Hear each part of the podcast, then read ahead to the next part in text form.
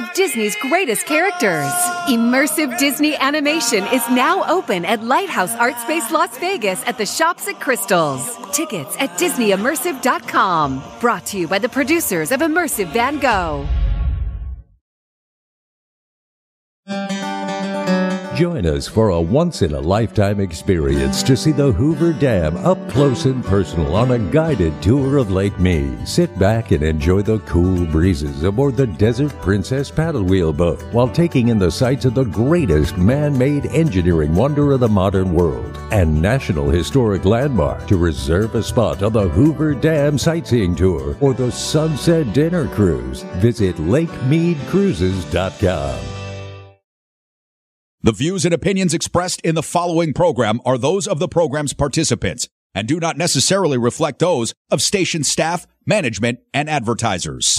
It's time for the most interactive radio program in Las Vegas today. It's time for Pushing the Limits with Brian Shapiro. Brian will talk sports, politics, entertainment, and anything that matters to you. Feel free to call Brian at 702 221 7283. You want answers? I want the truth! Now, pushing the limits, here's Brian Shapiro.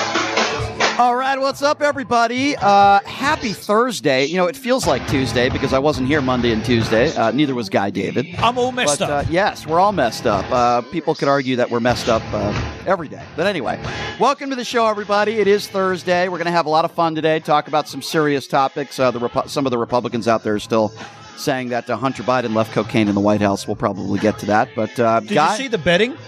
Oh, there's betting now on There's who- favourites. Oh, really? We'll have to talk about that. Hunter Biden's plus 200. Travis Kelce's a good long shot at plus 1300.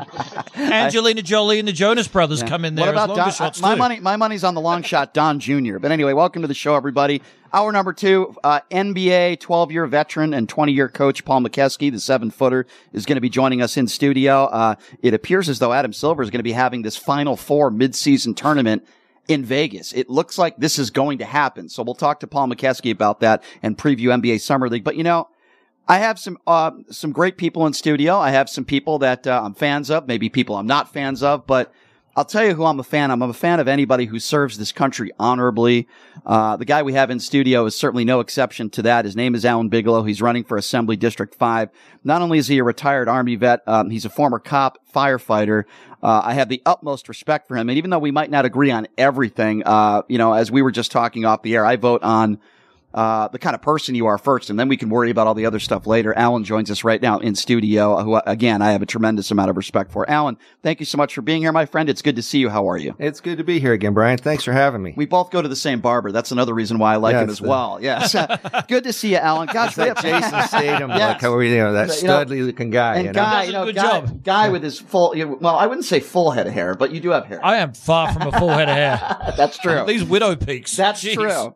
All right, so Alan, a lot to get to in uh, this hour. Let me start by asking you this: Why did you decide to run for District Five?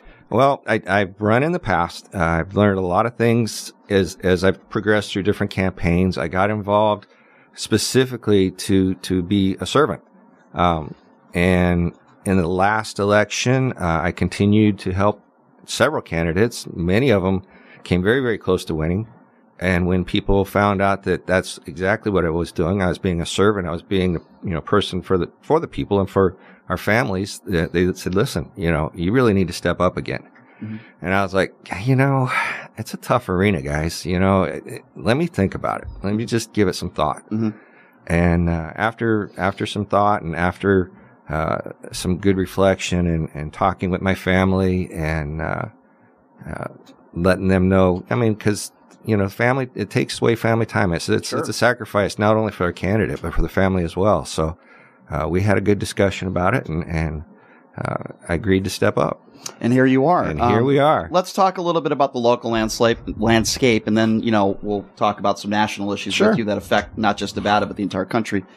Locally, you're as a Republican. How do you feel about Mike McDonald, and how do you feel about him not even answering a basic question from the FBI, which is, were you a part of the fake electorate scheme? Were you a part of that? And he pleads the fifth. This is the chair of the Republican Party. You, as a Republican, how do you feel about that? Yeah, you know, it's a, a question that uh, I'm I'm really not dealing with right now because I'm really focused on my campaign. Mm-hmm. Uh, it, it takes a lot to do a campaign and I really have to stay focused on that. Uh, Mike has, has been, uh, the chair for quite a while. I don't know what he's done in the past. And, uh, I think, you know, whatever comes up there is going to be up to him to solve. Do you feel like our democracy has been attacked by the Jim Marchants of the world? People out there, local and national, that are not only not willing to admit that Trump lost the 2020 election, but Democrats cheated. You know, uh, again, I mentioned fake electorate schemes Mm-hmm. here and there. Uh, the the conversations that Trump had with Raffensperger. Just do you, uh, as someone you served this country, Right. So that we have the freedom. You risked your life, Yeah. so that we have. And I asked all veterans this question, so that we have the right to vote or not vote. And and, how do you feel about? Uh, I- I guess I would use the term, for lack of a better term, election deniers in general. You know, in the elections, there could very easily have been some irregularities. Um, but the reality was, is, is our people just didn't come out to vote as much as they should have. Uh, the weather here in Nevada was horrible that day and, and it sucked. Um, the results came in as the results came in. And I had to, I had to bear that, you know, in a primary. Um, it's possible there was some irregularities, but really out in the reality, when you look at the numbers of voters and the numbers of the turnouts, uh, I don't, I'm not sure that that's the case. Right. Irregularities meaning few Meaning- and far between, right? 'Cause, Yeah, you I may mean, have, maybe somebody got an extra ballot and Right. they didn't turn it in. But nothing that would have changed the outcome of the election. You're talking, you're talking a, mm-hmm. just a micro amount of a percentage in that. And so for me to deny the election results, I, I can't personally do that. Right. And and and listen, there are extremes on both sides, and I get that, but Yeah. it seems like the extremes on the right are are doing that. And, and, you know, you're running for office, and you know the Kari Lakes of the world will probably Sure. run again, and and you know they're I mean, you know, delusional is the word when- I would use. Well, when you look at it, you know, if if we're talking about accountability, there's really simple ways to make it accountable. Mm-hmm. You know, it's we can put a serial number on a dollar bill. Why can't we do it on a on a ballot? Mm-hmm. You know that that takes into every accountable vote. Then And I understand that the, the the things that I'm going to bring up with you are not what you're focused in your campaign on, and I get that. Right, right. But I'm going to bring this up because you're Republican, even though I don't put you in the category of extreme Republicans or MAGAs, for example. But I am going to bring these topics up because I want to get your thoughts on them. Um, when I put on Fox News or Newsmax, or if it's Jim Jordan or Ron DeSantis or whoever, uh, Marjorie Taylor Greene, what are they talking about? They're talking about gender identity. They're talking about critical race theory. They're talking about Hunter Biden's laptop. Do you ever talk about those topics? I do. Uh, as far as CRT, I'm absolutely opposed to it. Uh, we don't need to be programming our children. We need to teach them simple things: reading, writing, uh, English, getting the grammar proper. I mean, how many people do you know that can't use two, two, and 2 whether it's a TO or a TOO or a TWO, when they write a paragraph? Let's get back to some basic stuff here. Let's not get into these crazy fringes. Let's teach them the simple things so that they can succeed and then they can compete in the world market because that's what we have to do to So I don't kids up. necessarily disagree with you, but when pre- people bring up critical race theory, I say, can you name me one teacher in the Clark County School District that's teaching our kids critical race theory? I just don't think it's happening. And if it is, out of the 300,000 teachers, uh, could there be a few? I suppose it's happening at college universities with some professors, but I guess when I talk to some people, they make it sound like critical race theory is being taught to our 14 and 15 year old kids every day in school. And I just don't think that's the case. Am I wrong? I've seen several teachers actually get up in the school board and testify to the fact that that's a very similar program to what they're teaching. Uh, it was unfortunate. Mm-hmm. I was I was very very disappointed in those teachers because my parents were teachers, and I know my the people I grew up with here in Las Vegas, their parents were teachers, mm-hmm. and in talking to those teachers and those administrators from the past, they they would never go to work for the Clark County School District now, mm-hmm. and and absolutely would refuse to teach the curriculum. um, is there something wrong with teaching kids, hey, slavery existed. This is when it happened. This is when it ended. Uh, yes, Martin Luther King did this. Yes, systemic racism has existed. Here's some examples of it. Do you, are you opposed to that? What part of critical race theory are you opposed Yeah, to? I the- guess that's what I'm. the, the the racing of the history part is is a big thing because we end up doing things uh, that are lessons that are, that teach us that are, equality is real and it should exist. Right. It teaches us that you excel on your on your ability, not just because I'm white or I'm purple or I'm green or whatever the case is. I see. I, I work hard. I live the American dream, and I've earned it. You know. I, and in my case, you know, I spent 24 years in the army to defending that that notion. And I totally am with you, You know? but do you feel like you maybe I don't I don't want to, maybe I shouldn't use the term white privilege, but sometimes I do. Do you feel like maybe that you had an advantage over perhaps minorities in this country that maybe you Absolutely not. I Really? grew, I grew up on the east side of Las Vegas in a trailer park. Mm-hmm. The trailer park's gone. you know, it took my parents working two jobs and sometimes three jobs and having to go back to school, suffering through two divorces as Mm-hmm. my parents to get to even go to school. And I am be- not be- insinuating, yeah, I am not insinuating, Yeah, Alan, that you didn't have to work hard No, no, no, and where I you're at. understand that. And and I and I totally uh, admire what you've done in your life. Uh, you're a hero, and I would never Mm-hmm. Oh, I, take that away I, from I you. don't know about a hero. Well, but, you are. Uh, I would say anybody that serves this country and risks their life is a hero. But with that said, I guess, do you believe systemic racism exists? And why is it that people uh, that are minorities, people that are black, are not paid the same as people that are white, doing the exact same jobs as a whole? When you look at our justice system, when you look at our jail systems, Mm-hmm. you would agree that the systemic racism does exist in society. No? You know, I, I don't know that it's systemic. I think in, it's individual cases that get uh, exemplified. Um, and, and it's more that I think, you know, we've bred a group across the board who have become dependent upon the government and, and, and not understanding the benefits that they actually have.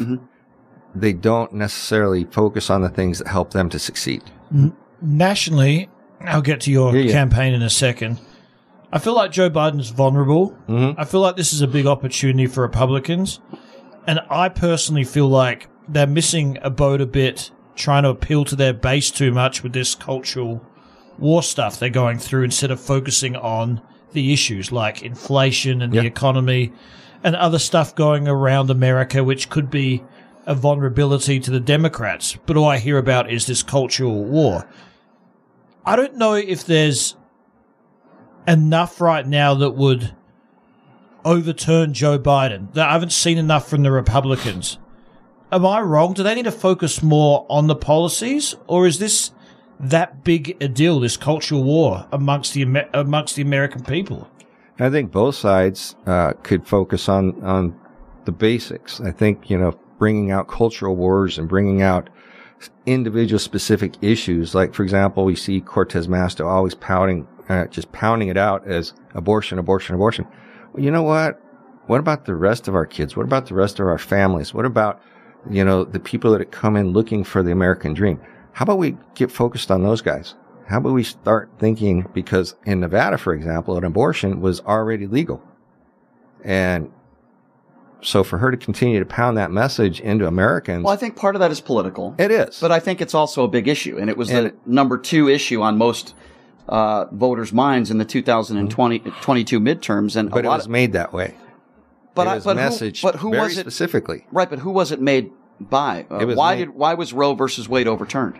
Who Yeah. made that an issue to begin with? It wasn't Democrats. No. it was Republicans. But in that light, the same light, Nevada's always had that protection. They've I had it for agree with many, you. many years. I agree And- with you. And so it wasn't a real issue here, and we lost track of the real issues in this last election because they focused on something that had no basis in Nevada. It wasn't a real issue here, but if Republicans controlled the state of Nevada, uh, I believe that uh, abortion would be illegal throughout the country. If, if uh, you know, you Mm-hmm. look at the states where abortion is illegal.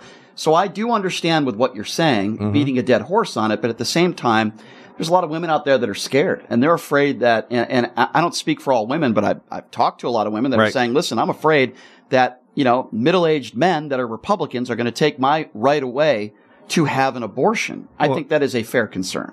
I, I, I, I can understand the concern, but I understand also too that we have to protect women's health. Mm-hmm. We have to protect individual rights. We have to protect the people in general.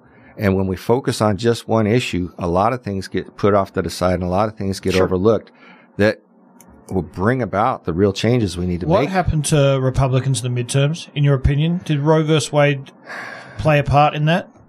In the midterm, there Because was that, that wasn't a red wave like many predicted. No, it really wasn't. And and I think what happened is the Republicans just didn't counter the claims that were made. It was a very simple thing. Um, they they looked at it. They looked at what was coming out, and unfortunately, there were many issues that were not addressed. Um, and I don't know why. You know, the the individual candidates didn't do something or say something about it, but that was their choice. And and You the results the came in. weak? I don't think the candidates were weak. I think I think that. Uh, I think some were crazy. well, you know, you know, you know some of them too. So, you know, I, I'm going to let that one sit. Um, but I, I think, you know, th- that it could have been a, a hundred things, you know, and, and in reality is, uh, I focused on my race for city council. I did the best I could. I got beat. Not ashamed of that. Um, You can admit it.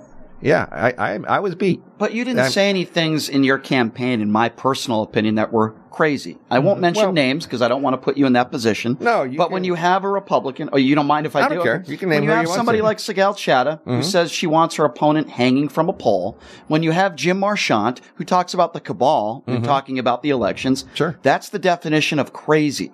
Uh, But are- you didn't hear that coming out of me. no, I, I And know that you was the didn't. point. But but when he asked you, you know, why did Republicans not do as well as they had hoped? Because of people like Jim Marchant and Sigal Mm-hmm. Chattah and Michelle Fiore. Uh, uh, uh, in my, per- they make despicable statements. Mm-hmm. I mean, Michelle Fiore, for lack of a better term, forgive me, slut shamed Amy Tarkanian, the former chair of the Republican Mm-hmm. Party, because she didn't support her. Those people need to go. And if I'm a Republican like yourself, I say to, uh, you know, and I don't, I'm not speaking for you. I'm just Yeah, saying, yeah. uh, you know, if I'm running for office, I say, we don't want those people in our party. We don't want the Mike McDonalds. We don't want the Jim Marchants, the Sigal Chattahs, the Michelle Fiores. They're bad for our party. Mm-hmm. If we're going to defeat the Democrats, we need to be reasonable people who need to transcend to middle America, independents, and maybe even some Democrats. That's just me. I mean, if I'm a Republican, that's how I win. Then what do you do with people like uh, OAC and uh, They're also they're also extremes to the left, but you're Right, trying to win right. as a Republican. well, and that's the thing. I Yeah. stay in my lane. I stay Right. focused on my race. right. The peripheral is the peripheral. You have it everywhere you go. Sure. You have it in, in radio. We talked about Yeah. that a little bit, you know, off Yep. air. Yep. You get extremes on everywhere, but that's not me. Right. And and you know we've had plenty of conversations. And I know that. And I know that's not you. So, but it's your so party. But it's your party. It is well, and Yeah. you get it in both parties, and you get it in the independent parties, and you get it in the, in the libertarian parties, and you get it all across gonna, the board. I'm going to push back on a little bit of what Go you ahead, just said. yeah. Okay. I didn't see a Democrat running for office in the state of Nevada that said that they wanted their Republican opponent hanging from a pole. I didn't see a Mm-hmm. Democrat in the state of Nevada that talked about the cabal or said the elections were Mm-hmm. rigged. Are there some extremes on the left? Absolutely. I just, I don't see AOC calling people Nazis left and right. Mm-hmm. It, it, do I think some of her views are way too far to the left? Do I think some of Bernie Sanders' views and Ilhan Omar's views, Yeah. who I would never Yeah. vote for, are they too far to the left? A hundred percent. yeah, especially when AOC comes out. says, oh, we need term limits for the, the Supreme Court. Yes. that's an earned position. Those guys have worked dis- their entire life to have that spot. So I agree with you. But here's where I think the point that I'm making. We can disagree on some of the policy statements Mm-hmm. she's made, but she's not wishing people to die. She's not calling people Nazis. oh, I've heard AOC say some pretty crazy things like that. But uh, the thing is, I think she's extreme to the Yeah, left. too. She you, is. You get, She you is. get, you're going to Yeah. Mm-hmm. have an extreme in every world. You, you know, you're going to have extremes wherever you go. The, the idea is to find the candidates that fit the seat the best and put them there. But you're right. The rhetoric on know? the right is The more rhetoric can be than- very extreme. Okay, well, let me Mm-hmm. ask you another question. And right now, if I asked you nationally who is the face of the Republican Party, what would be your answer?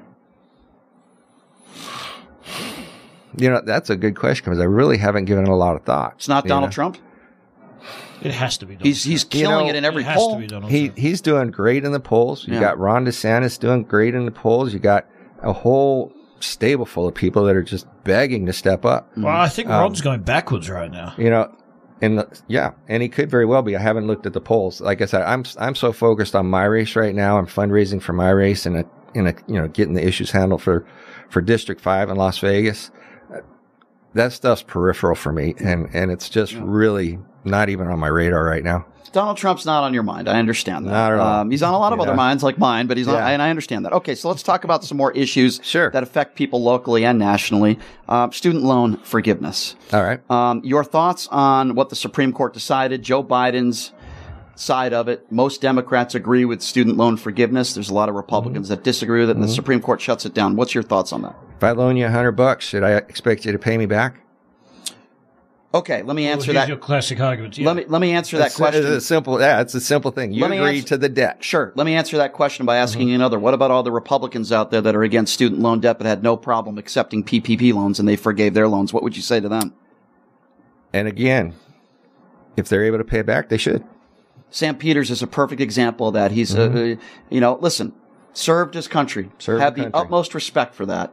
But if you're going to be a champion of student loan forgiveness, Mm-hmm. I'm way against it. But yet his own business, the man has money. Okay, you Okay. can't convince me that he had to get that PPP loan, but he took it anyway, uh, and a loan that he didn't have to pay back. Right. I call that a hypocrite. Am I wrong? Well, it was a program that was designed to ensure the success of businesses during COVID. And it was legally done and legally applied for. Mm-hmm. I know there's some people out there that have been, um, they, they stretched the definition of their eligibility, I guess is the best word to use. And, and they're paying for it now. You know, there was, there was, uh, somebody out in Nye County that got smacked for it. He took the money, didn't do what it, you know, didn't disclose how you know, you know, the case was, and he got spanked for Well, it. Bri- Brian, where are you So- at on the people that already paid their student loans back? Um, I think that's the attitude of, and listen, people will disagree on this. Of well, I had to, I had to suffer through it, so now you have to suffer through it. I'm not one of those people. I'm one of those people that says if there's a way that the government can help you if you're tr- struggling, and you could show proof that you're struggling. Uh, we spend a lot of money and waste a lot of money on a lot of things in this country. I think that would actually help the economy. It would boost the economy. It would give people a shot in the arm to say, man, I don't have to make that three or four hundred dollar payment a month. Uh, and there's a lot of people out there that say, I had to struggle through it, so you have to struggle through it. That's not how society works. At least to me, that's not how it should work. I don't see anything wrong with it. Uh, Joe Biden's trying to, you know, under seventy-five thousand dollars a year income to wipe away uh, student loan debt forgiveness, and yet with the PPP loans, the uh, the top twenty percent, the people like the Sam Peters of the world, were getting those PPP loans, and then their response is, "Well, you know, I needed to pay my employees. I don't want to hear the reasoning why you took it." Okay. Because you don't want to hear the reasoning of not you, but but but people don't want to hear the reasoning of why uh, people in their early to mid twenties want student loan forgiveness. Then I don't want to hear your reasoning why you took the PPP loan. So that's to answer that question. Well, you know, it, and and I don't have an issue with that. People having student loans. Mm-hmm. You know, my son has a student loan; he's paying it back. Right. Um, So you're against it. You're against I'm, it. you know, I think there's other ways that we can give government assistance in schools. You know, student loan forgiveness from past debt that people have already. I mean, they're already out there working. If they went in and got a, a degree in underwater basket weaving and they didn't look at the market of Right. that, you know, that Underwater job basket ability, you know, I'm I'm, going to use that. yeah, I'm going to use that and I'm going to go make underwater baskets for, I don't know, Mm. finding Nemo or something. Right. You know, Underwater basket. yeah. I mean, did you really intend on going to school to learn something or did you really just want to go hang out? You know, I, I understand that there are exceptions and, and there are people out there that maybe would take advantage of it, and I, and, and I certainly don't doubt that. But then let me ask you this question then. Again, as a whole, Democrats are for food stamps, for welfare. Uh, for the most part, I think they're helping the poor. Republicans would characterize that as just giving people free handouts. So I ask you, what do we do with the problems in this society of people that are struggling to make it, that are living paycheck to paycheck? Maybe they're working two or three jobs. What government programs do you support? Whether it's helping people in Las Vegas or wherever in this country, people that are struggling financially, how can we help them and how can the government help them, if at all? Well, you know, one of the programs they just eliminated in the assembly uh, in this past session, and it was very unfortunate that they did, was the school lunch programs. The kids go to school, free lunch. You know what? Every kid needs to eat. They need, and some of them, that's the only meal that they're going to get. And I absolutely support that program because, and it's already on the books. You know, it just got eliminated this last round. But kids need to eat so they keep their focus for school.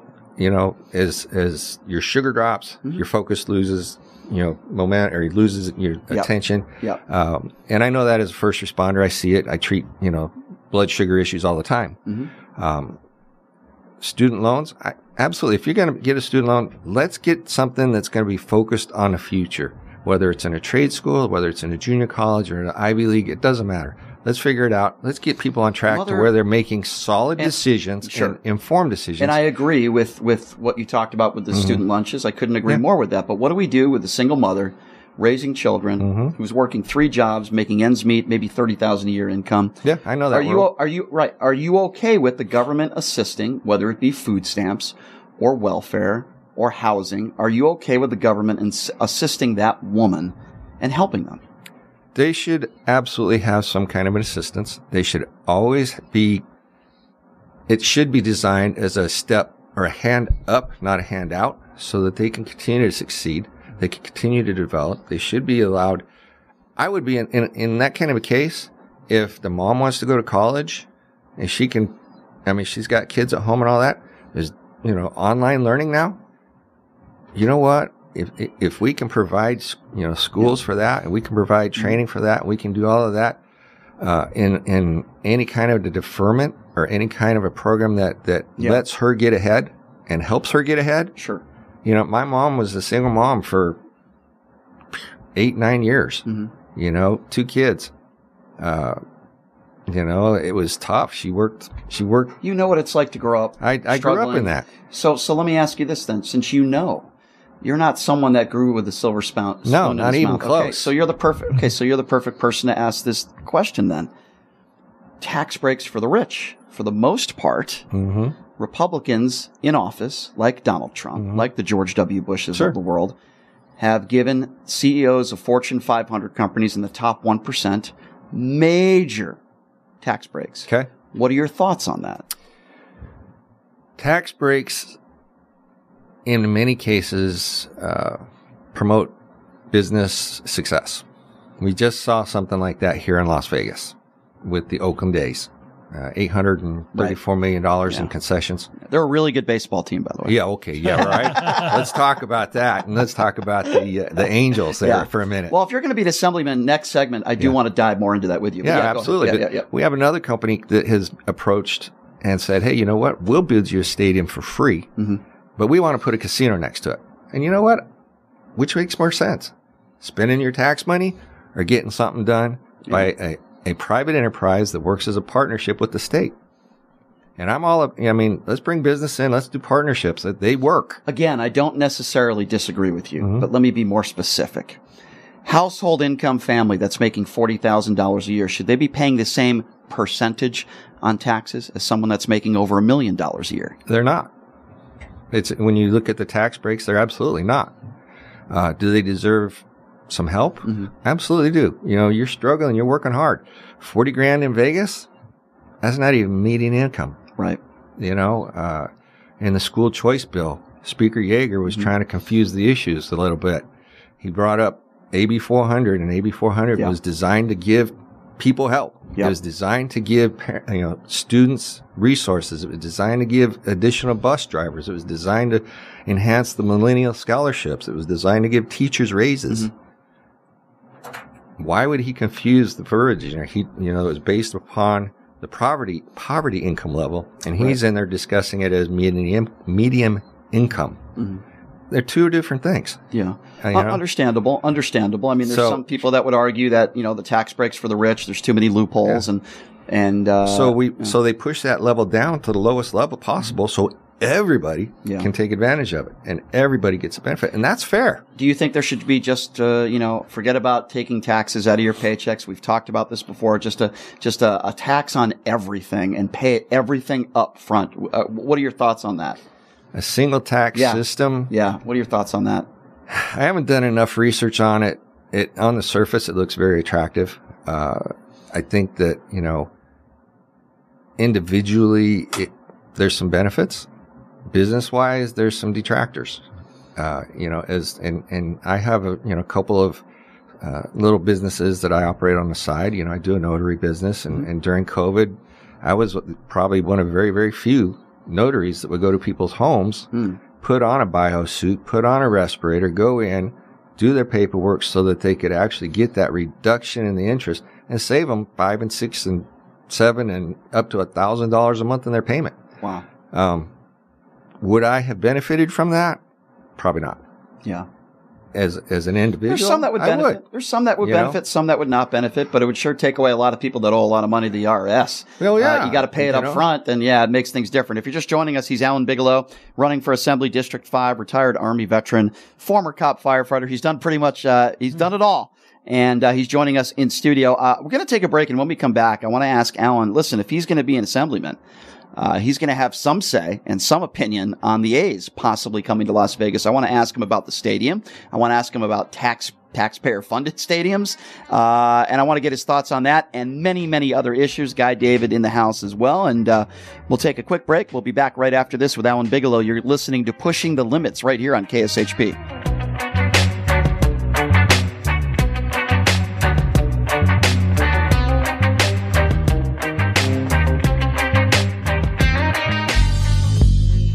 Everybody, are you struggling to find a pizza place that reminds you of Brooklyn? That true blue New York style pie? Well, worry no more. Stallone's Italian Eatery Pizza is a knockout. We're located at 467 East Silverado Ranch Boulevard, just off of Premier Road, half a mile east of South Point Casino, just minutes from the Las Vegas Strip. Come by and grab a slice of pie. Plus, check out our Brooklyn inspired Italian cuisine. Our sandwiches are super. Hero, that is. Because why be a sub when you can be a hero? Stallone's Italian Eatery is here to serve you phenomenal food, Vegas. Forget about it.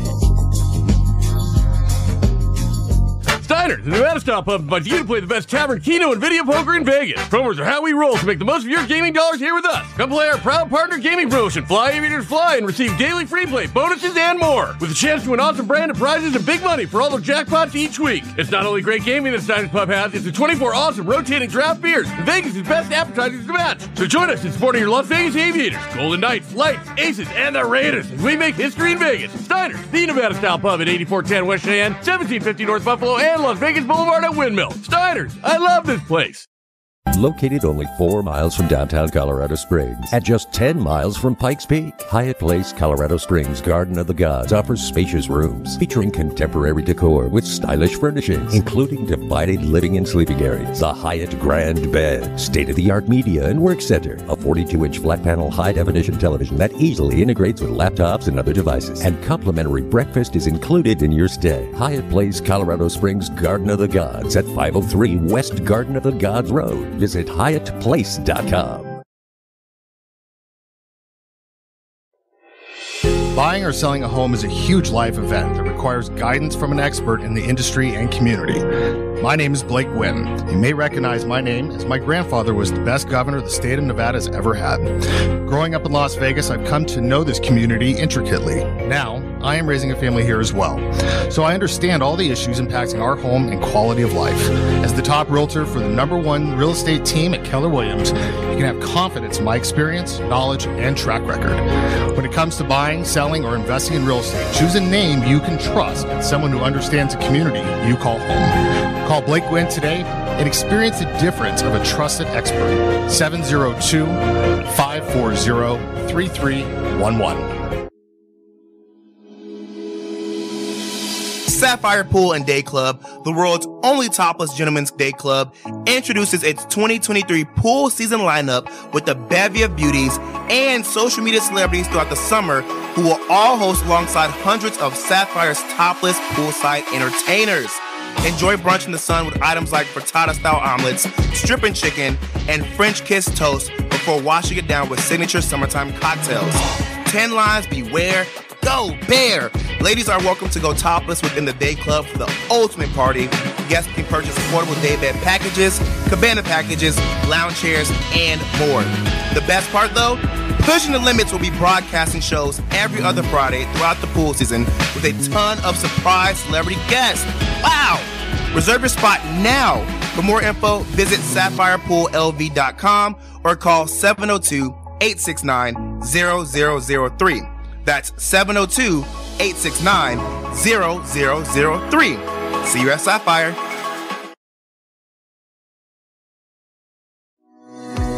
Hey everybody, it's Brian Shapiro from Pushing the Limits. I want to tell you guys about Sahara West Urgent Care and Wellness. They're conveniently located on the southwest corner of Sahara and Jones.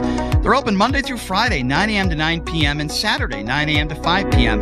At Sahara West Urgent Care, they'll take care of all your healthcare needs. They offer routine services such as physicals, STD testing, car accident treatment, and work injuries. You name it, they do it. They have on site x ray, EKG, ultrasound, and labs. They treat chronic conditions such as asthma, blood pressure, diabetes, and more. They also offer general wellness exams, treatments such as testosterone enhancement, and cancer screening. They're located on Sahara, 6125 West Sahara Avenue. Their number is 702 248 0554. And the best part, they accept most major insurances and affordable cash pay prices, office visits starting at just $95. And I'm also a client, so please give them a call 702 248 0554.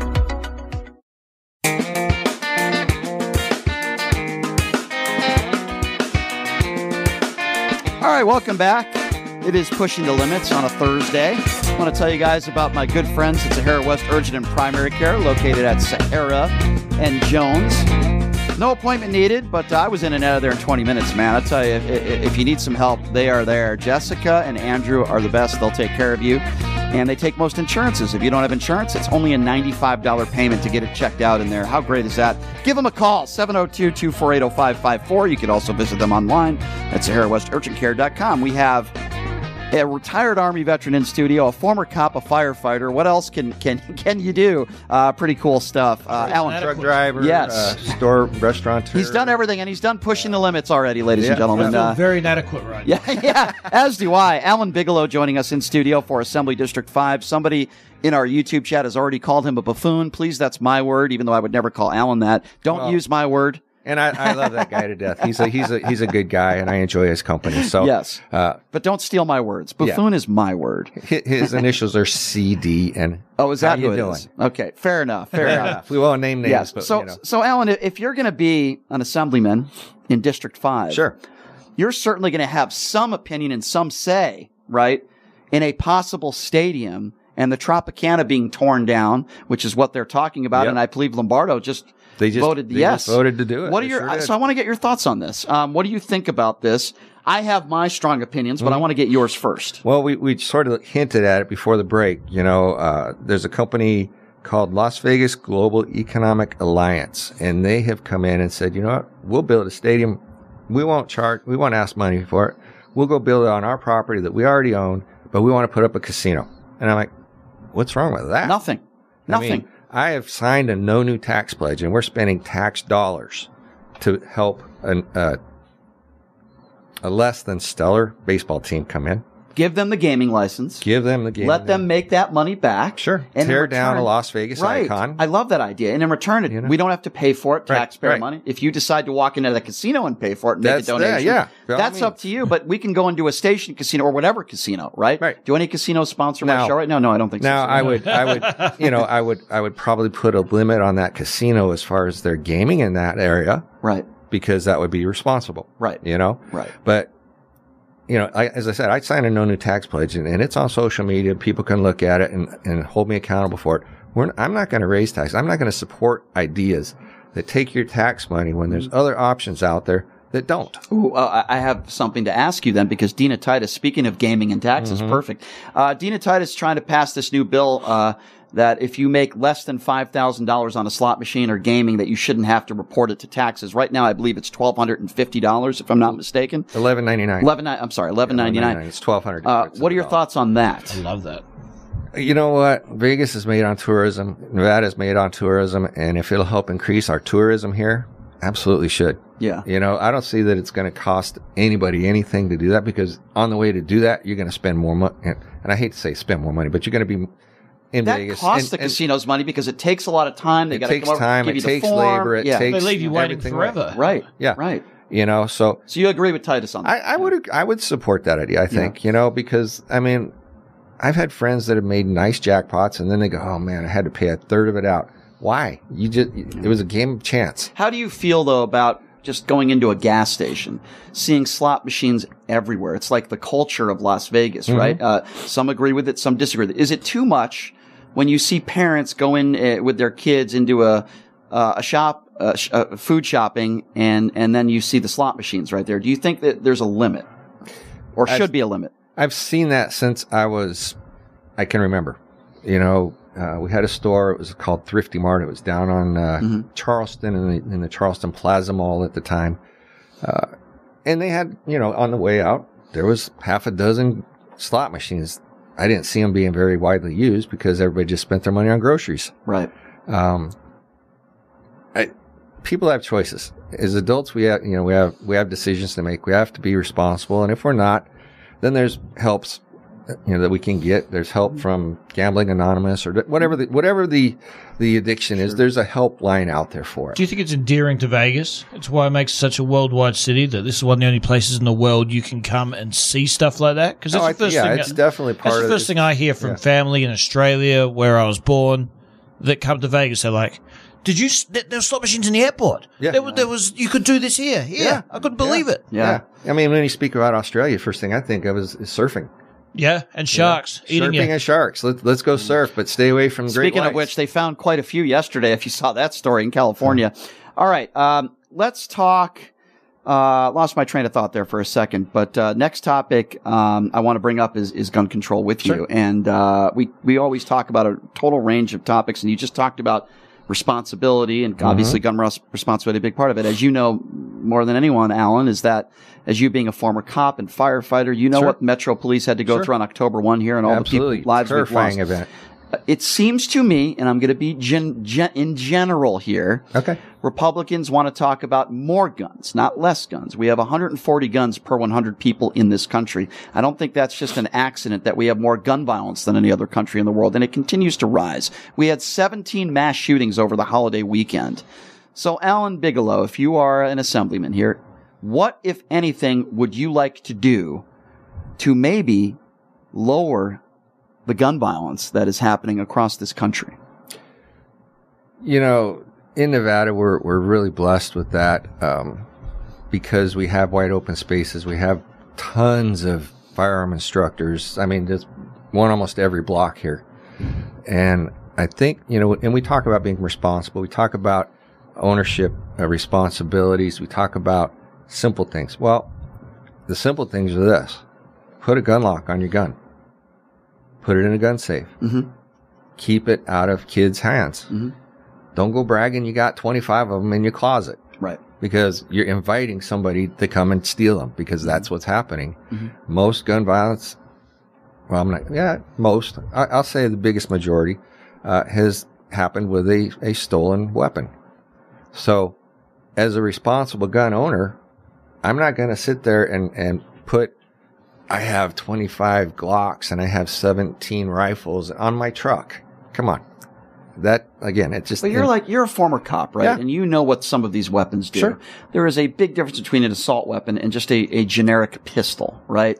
Uh, I've never been on the air and said that I am some sort of gun expert, but Mm-hmm. it seems like in the larger mass shootings, like Mhm. what happened in Vegas or the shooting in Buffalo or Uvalde, Well, the weapon of choice seems to be an AR-15. Why is that? Well, I don't know that it's the weapon of choice, but in, in the case of Uvalde, uh, the young man turned 18. He, Right. He had a history of mental illness. He had a history with the police.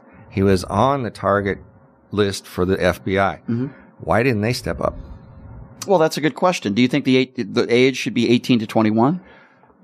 I don't know that the, the, those three years are not going to make a lot of difference in maturity. But what I do think is, is I would, you know, I've always said this that I support a very vigorous background check, uh, just like I would for voter ID. You know, it's a simple thing. If you're going to come show me, you know, uh, ID card, and you but to vote, you have to background- register, though, right? Exactly. Why can't? Why don't we do that with guns? Guns are registered. You have to register to get your gun permit.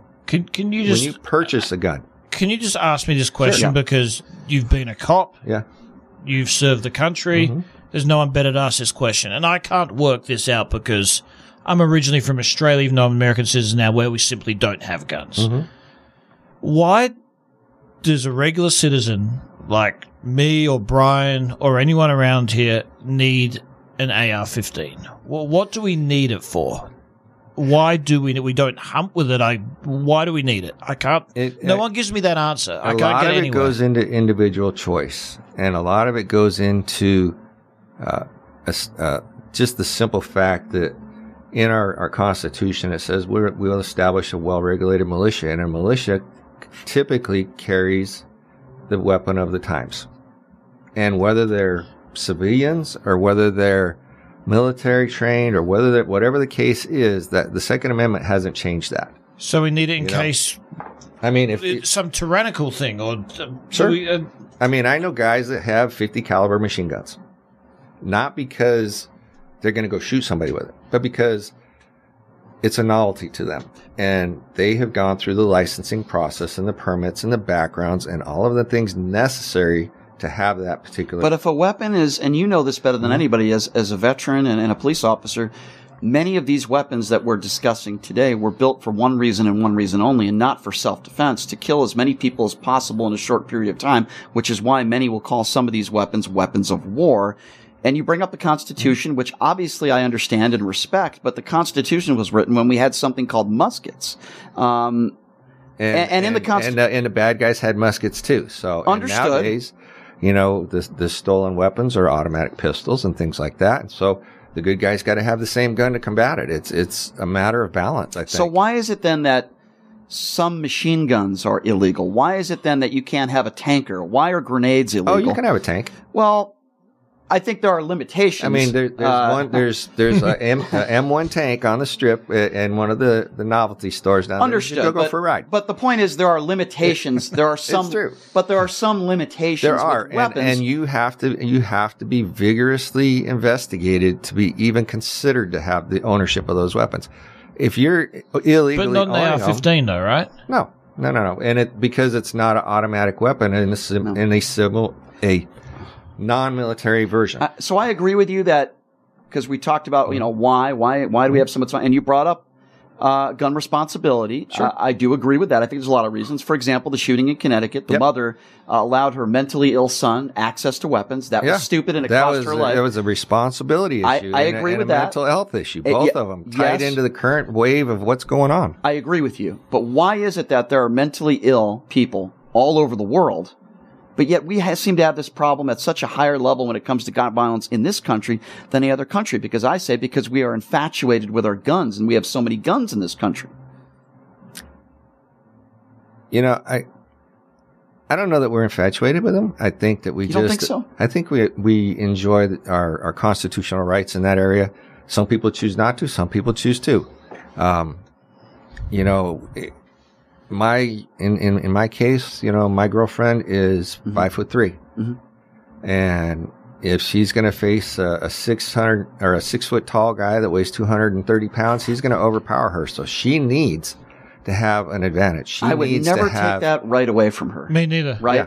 And so, so giving her. But does she need an AR-15 to defend herself? well, you've seen what what in, in the Philippines during uh, World War One, we used 38s. That that that's Okay. just my biggest Yeah. problem. I'm never infringing on the right to be a responsible gun owner and protect your family, Mm-hmm. Right. protect your household. I just don't understand why we can have such easy access to an AR-15, and especially weren't they banned in the Clinton era?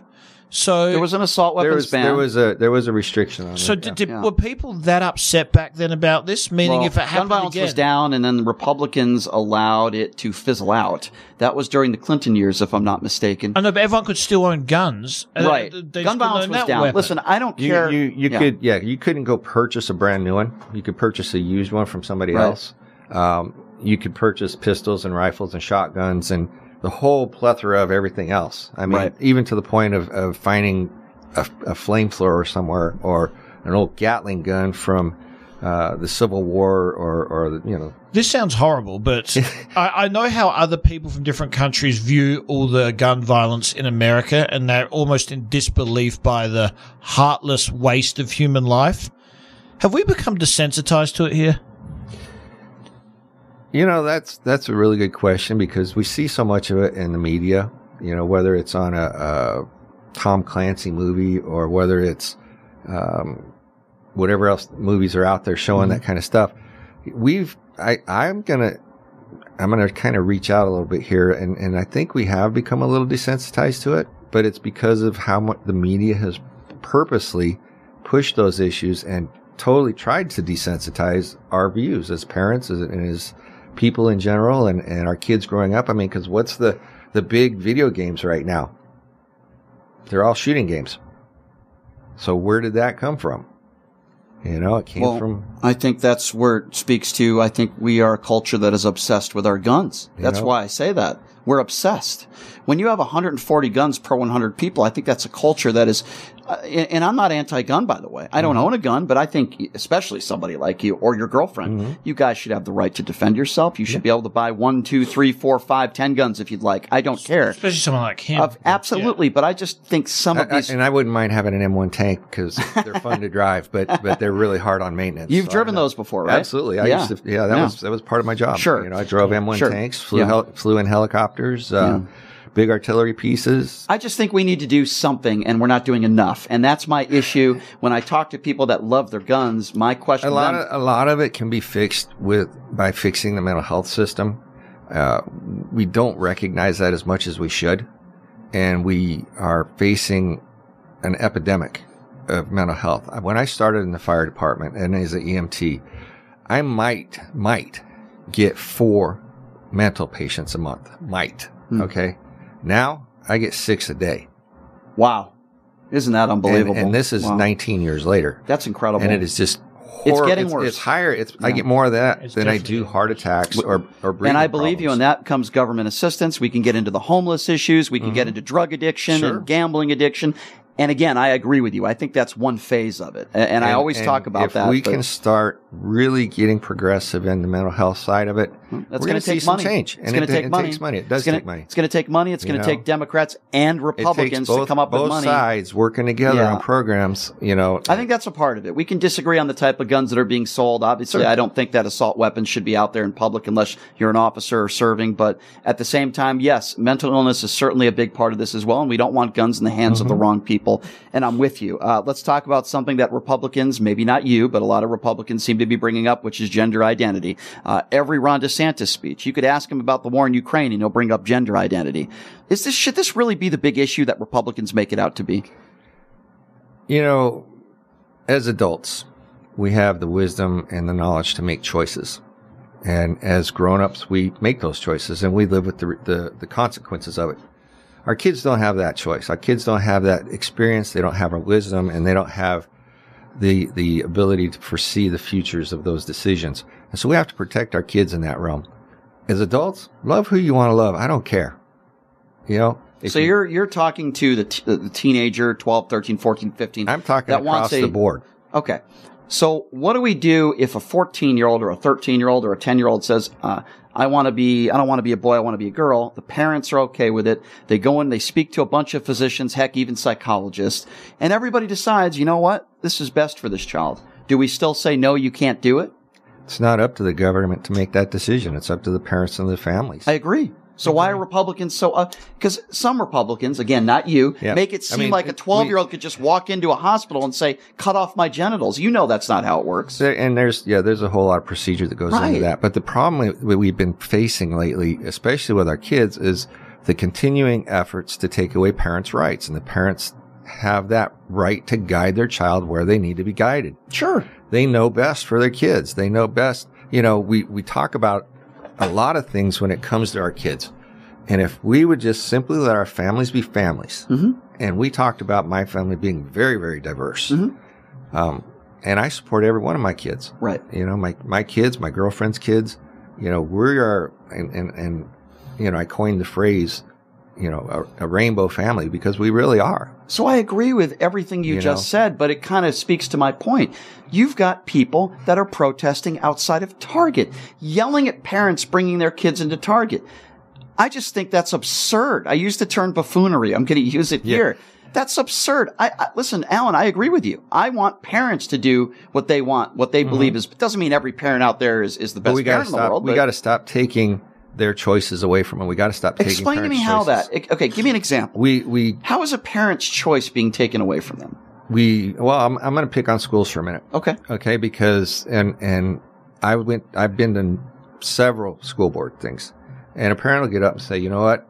I don't want my child being taught sex education in kindergarten, which was a program that has p- come up in the Clark County School District.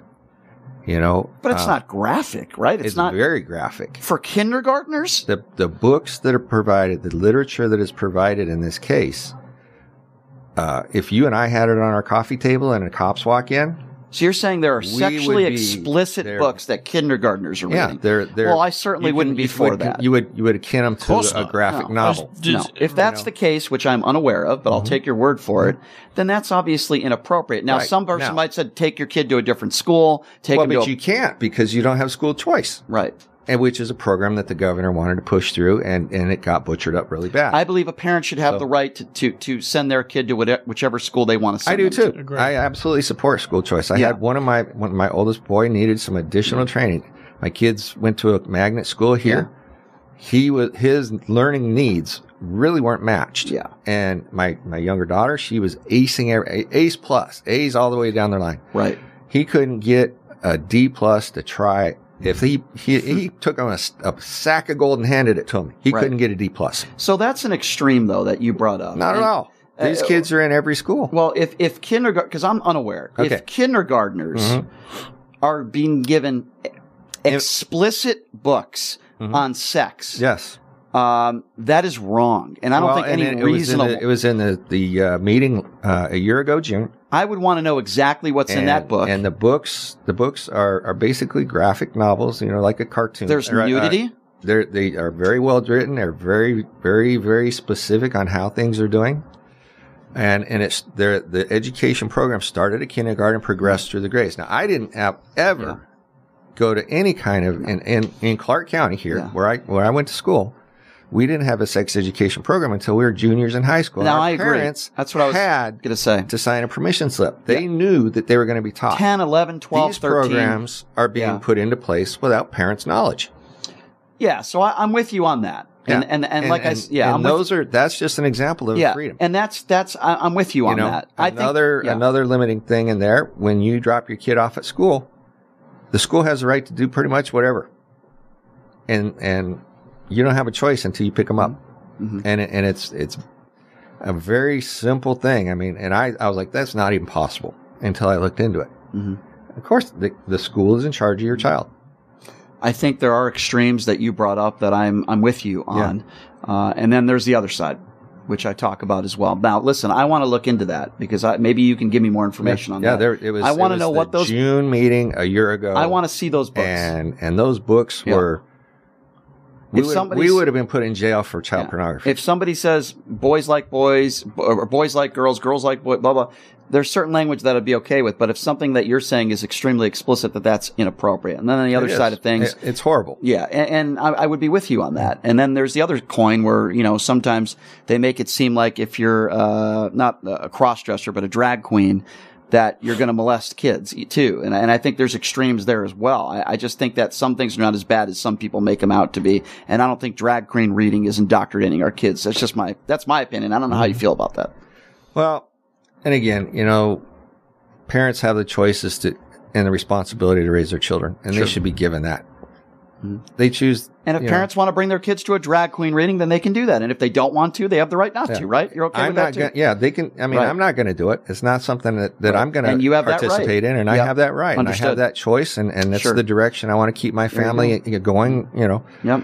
I think that's fair to everyone. Yeah, I think that's very you fair. know the the idea is is you know to let parents fairly be in charge and you know have the responsibility for their children Yeah. have the the ability to yep. Dictate the direction their children's education goes Sure. I just don't want choose an outcome I agree with you. A hundred percent. I just don't want parents telling other parents what to do. I have a problem with that. But I agree with, for the most part, everything.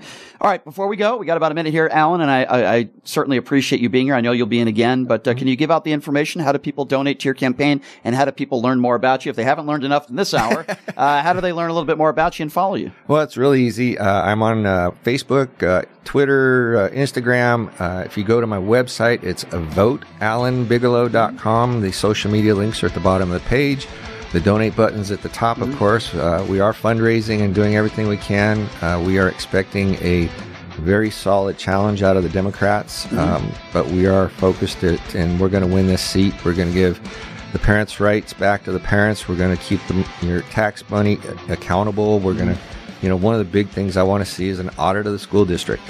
We don't know where the money's going. I want to get the. Mm-hmm. I think uh, that's fair. Mm-hmm. Yeah, I want to. I want to make the uh, progress of the marijuana money and the tax that goes with it Mm-hmm. very transparent, so that we can track that and put it back to where it's supposed to go into the schools like it was originally designed. And let's let's make things better. Let's get things Sure. done. Let's bring businesses Yeah. into Nevada and make it easy for them to come here, and not hand them books and paperwork that you got to go do. understand You know, I want to be able to bring a business in and in 180 days have them open. Absolutely. You know, we're not always going to agree on everything, as I said, but you know, there are there are whack jobs and then there are not whack jobs. Alan is not a whack job. He is a Republican. We don't agree on everything, but we can have these reasonable conversations, which I enjoy having, and uh, and I appreciate these conversations. Uh, you know, he's not a Sigal Chattah. He's not a Jim Marchant. Uh, he's not a Mike McDonald. I, I put you in the Victoria Seaman category of being a moderate Republican. Is that fair to say? I'm I'm pretty conservative. I would, but you know, I'm I'm But you're willing, not an election willing to- denier. no, and I am willing to listen Yeah. to both sides of the coin, you know, the, the argument and, Sure. and choose the best path. Yeah. Uh, I think the biggest thing we have to do is is actually just take a minute and listen, Listen, to the sure. people. Understood. To the people. We're the, we're servants of the people. We're not. We're not Absolutely. king. We're not the I agree. emperor. We're not the queen. You know, we're you know. Well said.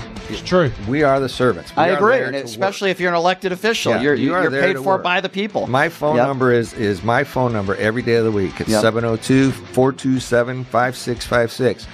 I answer it unless I'm in an ambulance or a fire truck or sleep. And you can call him and tell him why did you go on that buffoon's radio show. You're welcome to do that. Alan Bigelow, thank you for your service, my friend, and It's everything my you honor do. to and serve. Uh, and I appreciate you coming on as always. And I know we'll have you on again before the For elections. sure. Always, always good to have Alan in studio. Appreciate you, my man. All right, we're going to take a quick break. When we come back, the big seven footer, former NBA veteran Paul Mokeski joining us in studio. Take a quick break. Be back right after this. Pushing the limits right here on KSHP.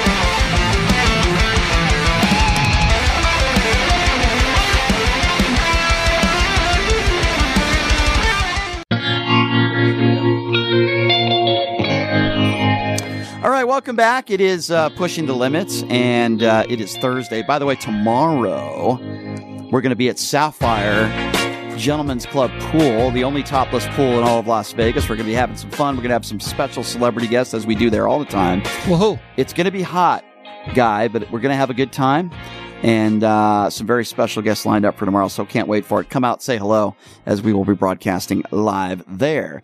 Uh, also, want to tell you guys about my favorite gaming bar in town, of course, was Jackson's Bar and Grill, located at Flamingo and Jones. They have a very cool promotion for the month of July, which is if you get four to the Royal, you know, all, all these, all these people playing slot machines. Yeah, we all know how frustrating it is to, to, to miss a Royal by one. Well, if you get four to the Royal, you get a chance to spin their wheel two times this week and twice every week in July for a chance to win up to $3,000. Great food, great atmosphere. Check them out. Jackson's Barn Grill located at Flamingo and Jones. The guy we have with us in studio, he's been known to play the slot machines from time to time. Yes, the seven footer himself, 11 year NBA veteran, and of course, 20 year coach. Paul Mokeski joining us in studio. And boy, what a great day to have Paul in because we got so much to get to. Paul, good to see you, my friend. Good to How's see it you going? guys. Uh, studio's looking good. It's everybody in here, man. Is it? Is it looking good? It's a little crowded in here. It's a sausage. Uh, that's what you like. We got a sausage party at KSHP, ladies and gentlemen. Uh, Yeah. But uh, so, Ma, I want to get to the big. Uh, this is a big story, um, and it literally just came out today. And uh, the NBA has talked about this for years now. We've heard rumblings about like a midseason tournament. When is it going to happen? Is it going to be in Vegas? Well, uh, Adrian Wojnarowski, uh, even though I've met him before and he's kind of a jerk, uh, I did I did meet him. He was very aloof, very aloof, but uh, he does get his stuff right. Let's put it that way. Yep. Uh, his sources tell him that the NBA's new in-season tournament Final Four is now officially set for December 7th and December 9th right here in Las Vegas. It'll count for the league's regular season, the stats, except for the championship game of the event. This is official.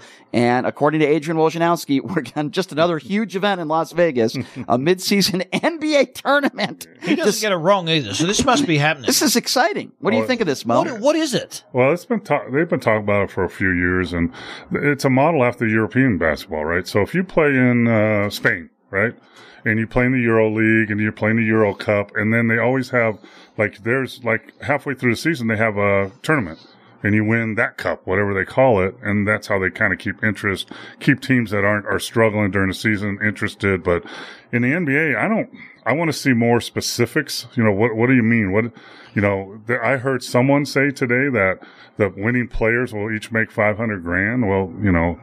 That that's like five mil right there. So I don't know what the NBA is going to get out of this and who's going to play in this tournament. Uh, I think there's a lot of questions, and I think it's their way of trying to stir up interest because everybody is bored in 82 games. Right. They're just playing till the playoffs. No Nobody plays defense. So this is some way to maybe address Uh, that. how, how do they do this in December? Like that's in the it's beginning Very- of the season. yeah. Uh, how, how, well, who plays it? Yeah, who goes in that's it? a- that's Will the coaches allow their players to play it? Risk They injury? have to. If it's Yeah. if it well, And it counts towards the But- regular season. I'm confused about the whole thing. well, they have to let their players be on the roster. They don't have to put them in the game though. It's just like if if, if I'm playing, if I if I have players like LeBron or AD or something, and we play in this tournament, they're probably not playing in the tournament. I just sit them out. They'll be in uniform. They'll be sitting there, but it's Don't they want the half mil? I mean, no, They don't get out of someone bed Make, first. someone that makes fifty mil plus probably another hundred Yeah. or two hundred, and no. But you don't. asked what the NBA gets out of this, and I, I'm trying to. My wheels are turning here while you say that, and you alluded to it a little bit. First of all, it brings uh, the season a little bit more of excitement. Uh, who's going to Vegas? They need to win this game, you know, on December 2nd to get into the tournament, you know. So it brings a little more excitement the first couple months of the season, which I do think is a good thing. Uh, Adam Silvers knows and understands that we are getting an NBA team within a couple years. That is going to happen. That is 100%, not 99%. We're getting an NBA team here in a few years. It's just a matter of time. So it, all, it gives us a little bit of a sprinkle of NBA regular season basketball, which I also think is a good thing for Las Vegas. And let's be honest here. The players love coming here. The coaches love coming here. The NBA loves coming here. You look at what the NBA Summer League has done. We just had Warren LeGarie on the show yesterday. So I think it's a mix of everything. They have the money to do it, and it brings a lot of excitement, uh, and it gives kind of Vegas a little bit of a head start before they get this expansion franchise, which they will get. So I think there are a lot of positives for the NBA to do. Well, I think the NBA is not stupid, right? They've been around for a long time. They make hundreds of billions of dollars, whatever they make, and their process is very deliberate, right? I've seen it happen. I've been here mm-hmm. for six years. I've told people what's happening. So the first thing they do is see if a WNBA team will make it. Then they see if a G League team will make it. Then they do preseason games here, right? Which they do. And then they see, okay, it's doable. Then they make the plunge and they, and they go all in. I would like to see the TV deal, right? Mm-hmm, I mm-hmm. want to see because the TV deal in the NBA is what all the, all the owners make money on. It's seven billion dollars. Yeah. So is this going to be included in that TV deal, or is it going to be another TV deal that we do for the tournament in December, where someone's going to pay us pay us a billion dollars Yeah. to do that plus the advertising? So, I have a little lot more. of- sure, I have a little more information on this tournament please. because we're getting more information as it comes in. Uh, these teams will apparently be doing pool play, and the top eight will advance to a quarterfinal stage. The actual final four will be playing in Vegas. So it's going to start with eight. I think if you will look back, and I can call a couple guys I know, the G League did that this year. Mm-hmm. The G League did a tournament mid-season, and they did the same thing. So it must have went okay. I don't know who plays, who qualifies. Hey, I listen, mean, I'm all for it. Yeah. I mean, I mean, not like we're not going to have anything else going on with the WNBA playoffs, with the Raiders season, with UNLV basketball. Not like, not like there's going to be anything else going on here in town. But uh, uh, are you kidding me? NBA regular season basketball, where it actually, I mean, it, it, it kind of matters more than a, just an ordinary regular season game. Uh, and the TV ratings, I think, will be very good. Let's not forget about that. The NBA is going to be making money off the TV. Um, and I, you, the NBA has been doing it for years where they go over to Italy, they go to China, they go to Greece, and they play regular season games that count. Mm-hmm. Players hate that because there's eight hour flights, 10 hour flights, time changes, you got to get back here. NFL does it too. So having something like that in Vegas, all, all players and coaches All right, but here's my question. You know, I think you know what I'm going to ask you when it pertains to Vegas. Uh, even when USA Basketball comes out here and trains and and preseason games, what have you, I understand there's business and and and I get that, but there's also a lot of nightlife in Vegas, from what they tell me. Um, is that going to be a problem? Uh, is there nightlife in LA? South Beach? Yes. Chicago? Yes. yes. Atlanta. Atlanta. By, by the way, if you want an insight on NBA nightlife, it's Atlanta. That's it. When if if I was a gambler and visiting teams, I go to Atlanta And that's two or three points right there. So there's nightlife everywhere. There's gambling everywhere. So, you know, is it something that, yeah, but I mean, how, I remember pulling up when I, when I was coaching with the Mavericks and, and landing in LA, uh, had an off night, uh, getting to the Four Seasons and there's five limos waiting for certain people that had to be players. They were gone. I don't even know if they, they might have came to Vegas. Who's the biggest partier on those Dallas Maverick teams? I'm not going there. it, might, it might be your buddy, buddy uh, Mark Cuban. Who knows? yeah, it probably was, by the way. no, he's too busy. Yeah, so making money. uh, yeah, that he does make quite a lot of it. Uh, if you're just joining us, uh, the news, uh, the NBA, uh, according to sources, December seventh, December 9th, I, I would assume it would start this coming year, Yeah. where there's going to be some sort of uh, quarterfinals where eight teams, the final four will be in Las Vegas. The winning, the winning team, each player on the team gets a half a million dollars. I wonder if the assistant coaches are getting some change Uh, I too. can tell you that no. No. well, it depends because in coaches in the All Star game, if you get invited to the All Star game, then head coaches make X amount, and so do assistants. So Yeah. not as much as players. Not by accident, by the way, that this news is coming out today, the Yeah. day before the NBA Summer League in Las And- Vegas, yeah. right? And Adam Silver will have an announcement this weekend here. He, he's going to do a press conference, Oh, right? absolutely. Oh, that's going to be so cool. Um, Yeah, he should do it at halftime of the Wembanyama game. They- he should. There will be about 12,000 people there. well, they told Warren was on, you know, the creator of the Yeah. NBA Summer League here in Vegas was on um, yesterday, and he told me that they're having a special room set up for that first press conference after he plays. And he did tell me, yes, he is going to play at least a couple games starting tomorrow. So you want to talk about some excitement? We got NBA Con. How come you're not signing Milwaukee Bucks jerseys at NBA Con? Because I heard you were going to be there and I want to sign anything that you have. I would think, I would think, you know, it's funny. I had a listener who said, Hey, I want my kids to meet Paul Mokeski, and they're actually coming to meet you today. I don't know if you're charging I'll a sign fee. their stuff. Yeah, yeah. But, uh, yeah, I won't sign my card.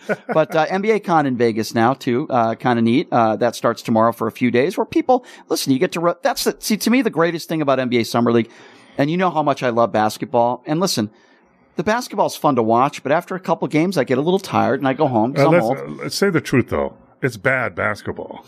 It's bad basketball. It's not great basketball. You get to watch individual one-on-one talent. Yeah. I, you know, uh, guys that are, you know, I get that. And that's why I say this. To me, the best part of the NBA Summer League is rubbing shoulders with, uh, some of the best to ever play the game. I mean, I've had, uh, Bill Russell, I met him about six years ago and I'm just some idiot radio guy. And I saw him in the parking lot with his wife. I said, Mr. Russell, we talk golf because I knew he would want to talk golf with me because he's sick of basketball. I said, Mr. Russell's, what are your favorite golf courses here in Vegas? And we talked for like five minutes just about golf. And I'm talking to one of the best to ever play the game. I'll never forget that. You know, Danny Ainge uh, loves talking golf. So I see him here in town. Talked to Magic Johnson for a few minutes. Um, I mean, I've met, Jer- I met Jerry West last year. Uh, to me, uh, Jerry Sloan, I remember the late Jerry Sloan, uh, to me, rubbing shoulders and not just a member of the media, but as a fan, you get to see these people, you know, and it's, it's, to me, that's the best part of the summer league because I grew up watching players like you and all these guys are out there and it's so much fun. I mean, I gave ping pong lessons to Dell Demps. I gave, I mean, I was, I was, you know, it was just like You'll also see for, former and current players walking around and watching games too. LeBron is going to be in town this week. I, I heard. Uh, you're going to see guys on the bench and see guys on the sidelines. Like you'll see, if when the Clippers are playing, you'll probably see Paul George and Kawhi Leonard sitting on the sidelines. Why? For a couple different reasons. First of all, they want to support their younger guys on the team, which I think is great. And number two, geez, don't threaten me with a good time. They're in Vegas. They're in Vegas in the offseason. And, and a lot of them work out, by the way, here. A lot of them work out off of Sunset on the Impact. Yeah, Uh, I went lot- by there today. There was there's five buses and Oh, yeah. and everything. They're all there. they're all there. They're all there working out and practicing. And it wouldn't surprise me if even LeBron was, was working out. I mean, they're all out there. So you get to work out. You get to be around some of the younger guys and, and cheer them on. And you also get to go out at night in Las Vegas. It's a no brainer for these guys. You know, it's a no brainer. And I think, isn't USA basketball in town in a couple weeks too? Uh, two, two or three weeks. I think the uh, Worlds is in August. I think so. They'll be in town. Steve Kerr is a friend of mine. He's the head coach, so they're coming. Love Steve Kerr. Two weeks, I think. Love Steve Kerr. You going to go to some of those practices? Yeah, probably. Yeah, that'll, that, that's definitely going to be a lot of fun. One of my best memories in Vegas in general. Uh, and I'll tell the story real quick to you is, is, it's, um, it's amazing to me. And the FIBAs were in town. Remember that when the FIBAs were in Las Vegas? So this was when Jerry Colangelo said enough, uh, enough is enough. Okay, this is an embarrassment. He got Kobe and LeBron on board, and uh, this is before Mendenhall was here. They were practicing at Valley High School in a high school gym, and the, the media wasn't the same back then as it was now. There's more media now, but they let they let me in the gym before they allowed the media in the gym. Uh, I just walked right in, and I'm there with maybe 20 former players. Rudy Tomjanovich is sitting right next to me, and and there's maybe 20 people in the gym watching Kobe Bryant and LeBron James scrimmage against each other while they are guarding one another. Uh-huh. And they are trash talking each other. Of course. And they are guarding each other. And I remember Kobe was going in for a dunk and LeBron just stuffed it, right? And, and, and This is I- amazing. you know, and, and they're, they're, they're like right in each other's faces, right? And nobody's breaking them up. And I'll never forget that for the rest of my life. It was like, it was something that anybody would, it, it, it was, it was incredible. And I'll never forget that. It was, it was so cool. That's because USA basketball was here. And that's when Mike Krzyzewski just took over. Well, Las Vegas is the center of basketball in the world in July. There's uh, AAU is happening at the end of, of this month, and all college coaches will be here. Yep. Uh, I, I remember a few years back, uh, Nigeria national team practiced here. I was with the Great Britain team, and we scrimmaged uh, Russia, I think, here. So a lot, everyone around the world is here in, in July. everybody. And as far as NBA Summer League, Mo, which you've been to plenty of them, uh, I know you know officials, you know coaches, you know players, current and former. I mean, everybody's in town, right? Everybody is in town, uh, trying to make their mark here in some way or another. Well, uh, for 20 years, I've been in town. I've been calling for 15 or 20 years. And most of the time I was here looking for a job. So there's all kinds of coaches from all over the world. There's teams from all over the world. Top teams in Spain, in Greece, in France. All their general managers and their coaches are here looking at players that are in the summer league that won't make their teams that they want to pick up. So everybody's here. It's like a, it's like a job, uh, uh, uh convention for coaches, scouts. Uh, Mo, why are there 20 people on the bench though for every that's team? That's ridiculous. I don't know. I don't know. I just, I just got a, a text from a friend of mine. He played in the NBA, Bob Thornton, coached in the NBA for the Bulls in Sacramento. Mhm. Sure, I remember. And uh, he's coming in town uh, next week to talk to a professional team from Korea that's interested in hiring him. Oh, wow. So all that is going on at the same time. Isn't that incredible? And the spectacle that is what the NBA Summer League is now out to be. Oh, Did you ever think when you were in your playing days that, you know, the NBA Summer League would not even be, uh, not only be in Vegas, but, uh, Mo, you can't even buy a ticket tomorrow. It's sold out. I, when I was in the league for my freshman, uh, my rookie and second year, I played in the summer league. It was in L.A. at uh, L.A. Community College as, as a junior college, and it was mostly uh, younger guys, and there were older guys that would just try and stay in shape. Then when I was coaching, I come here to Vegas, and quite frankly, 15, 20, it was struggling. It was getting ready to fold till Warren took it over because there, no one was really interested. And now it's just a extravaganza with all Yeah. the all the things that are going on. It's incredible what Warren ha- has done. And, um, you know, he came on yesterday. He's, he's a pretty modest guy, but he, you know, he never gets to watch any of the basketball. No, you know, mhm. um, you know, I asked him a very interesting question yesterday, and of course he had to get me a diplomatic answer, right? Because he, but I asked him, I said, you know, do you think in this era that sometimes coaches get hired because of the color of their skin? Could be white or black. you Yeah, I heard that. Uh, I asked him that, and and he gave me kind of the the, the, the, the, the level answer that, that didn't really take one side or the other. What do you make of that? What do you make of? And I guess I'll start with the NFL, where NFL organizations have to interview at least one person that is black. Now, I understand that years in the past, people probably didn't get jobs because of the color of their skin, uh, white or black, and that's wrong both ways. What do you make of the fact where the NBA is going now, where they're they're headed in that direction, where you have to at least interview somebody that's black?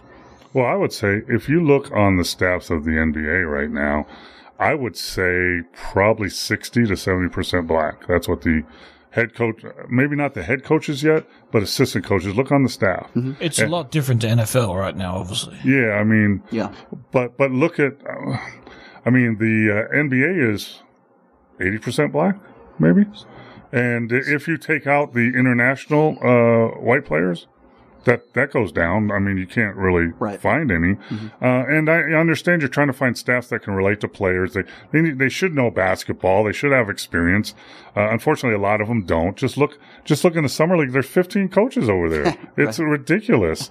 Uh, I talked to someone. There's uh, uh, that looked at the list. He's he's uh, with the Rockets, I think. And now there's uh, there's eight or nine coaches, and then there's eight or nine uh, secondary coaches What's a secondary coach? That's called someone that is a favor for someone, Mm. either an agent, a player, or something. But I mean, uh, you know, I've been on the other end of that back when they were trying to, you know, get more broader with who's coaching in the league. And, you know, I lost jobs because of that. I, you know, I, that's a fact. You know, it is what it is. So, you know, I think they should be the best, best person for the job. Ho- mm-hmm. However, that's not true in, in America at I pretty much that- anything, right? I agree with you, and I feel that way. It doesn't, no matter what job it is. It's it's yeah. it's not what you know. Yeah. Look at my resume. I mean, Yeah. it's not what you know; it's who you know. No And, it- and then it past that, I tell young coaches who you know, who can give you a job, and who will give you a job. It's different levels. I mean, I've, I've applied for a zillion jobs. I've got turned down. I got turned down forty times in one year for junior colleges, colleges, G League, pros, uh, and you know. You, when a when a when someone I tell coaches this all the time when someone that's tr- you're looking to hire you and they say hey you're on our list and you're on our bo- on our board you know that means you're not getting hired I don't want to be on your list. I mean, am I at the bottom of the list or I'm at the top? You're on, I'm on a list. That means I'm not getting hired if you're on a list. So That's got to be frustrating uh, for anybody, no matter what the color of your skin is, when you know that you didn't get a job because of the color of your skin. I can't imagine how frustrating that must be, uh, no matter what the color of your skin is. That that's that's that's or, or a good. friend of a friend or whatever. And that's it's true in corporate America too. But even in people understand that it's in the sports world. Basketball's a, a business. It's a multi-billion dollar business. So is the NFL. So are all of them. Yeah, and and and it should be the most qualified person for the position, and I've I've certainly always felt that way, no matter what job you're applying for, uh, whether it be politics. It could be a cashier at a gas station, or it could be an NBA head coach. I've always felt that way, and I always will feel that way. And uh, no matter what the color of your skin is, if you're treated differently because of that, that uh, that's racism. I'm sorry, that's what it is. They can call it whatever they want to call it. That's what it is, and it's wrong. Uh, Paul Mokeski joining us in studio, uh, NBA, of course, former NBA player and uh, former coach. Uh, we got the NBA Summer League in town. We've got the breaking news of uh, this NBA Final Four that's going to be taking place in Las Vegas, December 7th and 9th. Uh, Mo is right. Uh, Adam Silver is going to uh, hold some sort of press conference this weekend. There's no question. It might even be as early as tomorrow. I'll just wait for that press release. We got NBA Con that's also in town right now. I don't know uh, if Mokeski is going to be signing his cards there or not. That's uh, I, I don't know. Uh, Everybody but you. yeah, anybody but you. That'd be funny. I'll be waiting in line with 30 people and then no, not you. I'll get everybody else, not you. That's that's that's exactly what that's exactly what would happen. All right, so here's what we're going to do, Mo. We're going to take a quick break. Uh, I know guys got some questions for you on players to look for uh, in the NBA Summer League. I want to get down uh, deep to the actual players. I have some questions that I, I want to know uh, some players that you're looking forward to watching, and uh, we'll get to that coming up next. We'll take a quick break. We'll be back right after this with Mo. You're listening to Pushing the Limits right here on KSHP.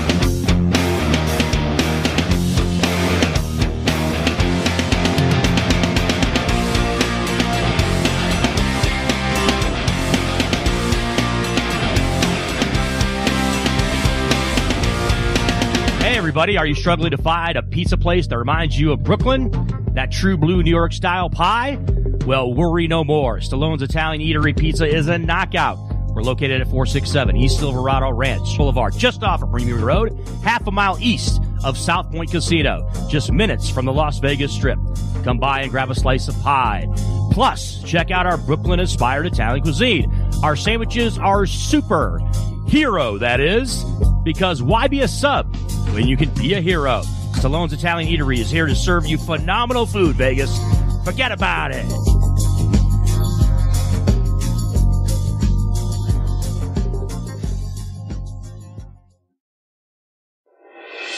Buying or selling a home is a huge life event that requires guidance from an expert in the industry and community.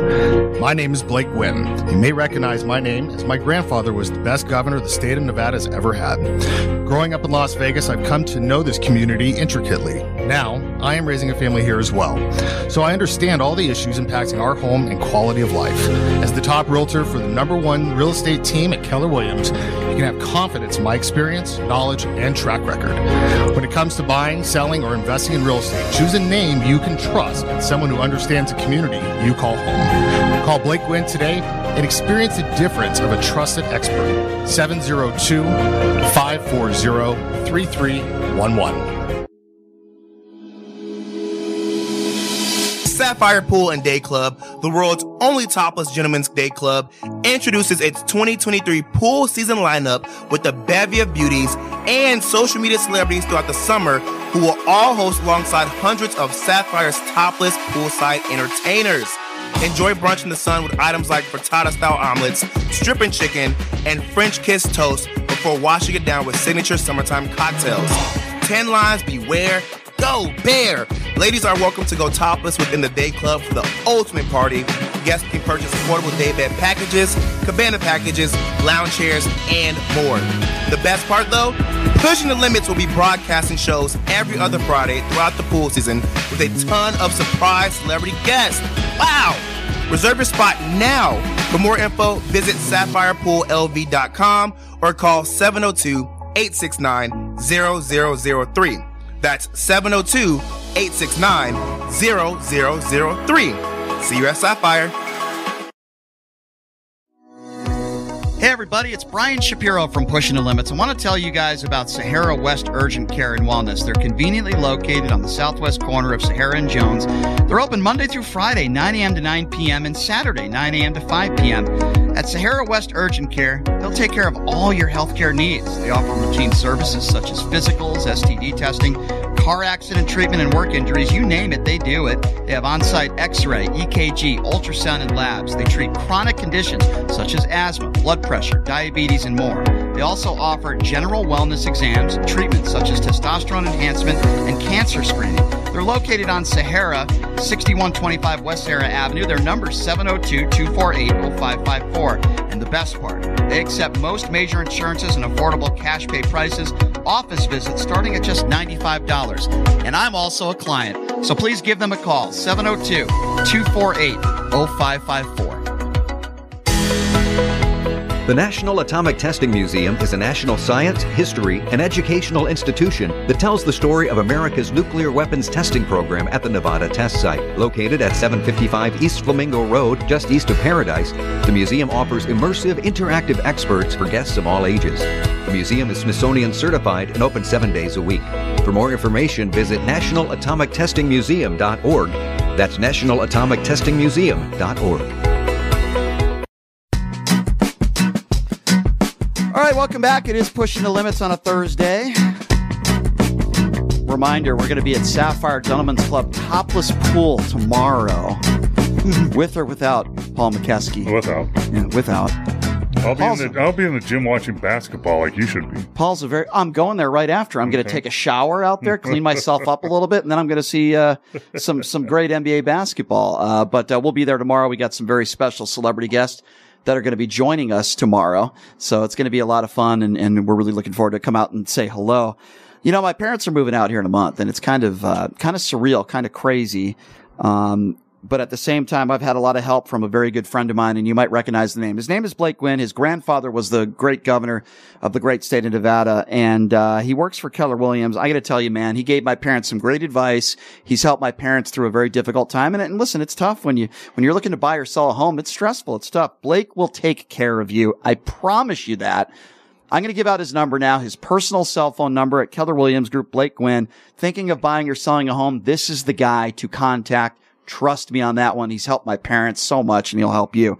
702-540-3311. Here's that number again. Contact Blake Guinn with the Keller Williams Group, 702-540-3311. Our guest in studio, of course, every Thursday joins us, former NBA player and coach Paul Mokeski joining us in studio, talking a little NBA Summer League and of course the, uh, very exciting breaking news. Uh, I think it's really exciting. Uh, a Final Four, so to speak, NBA midseason in December is going to be happening right here in Las Vegas.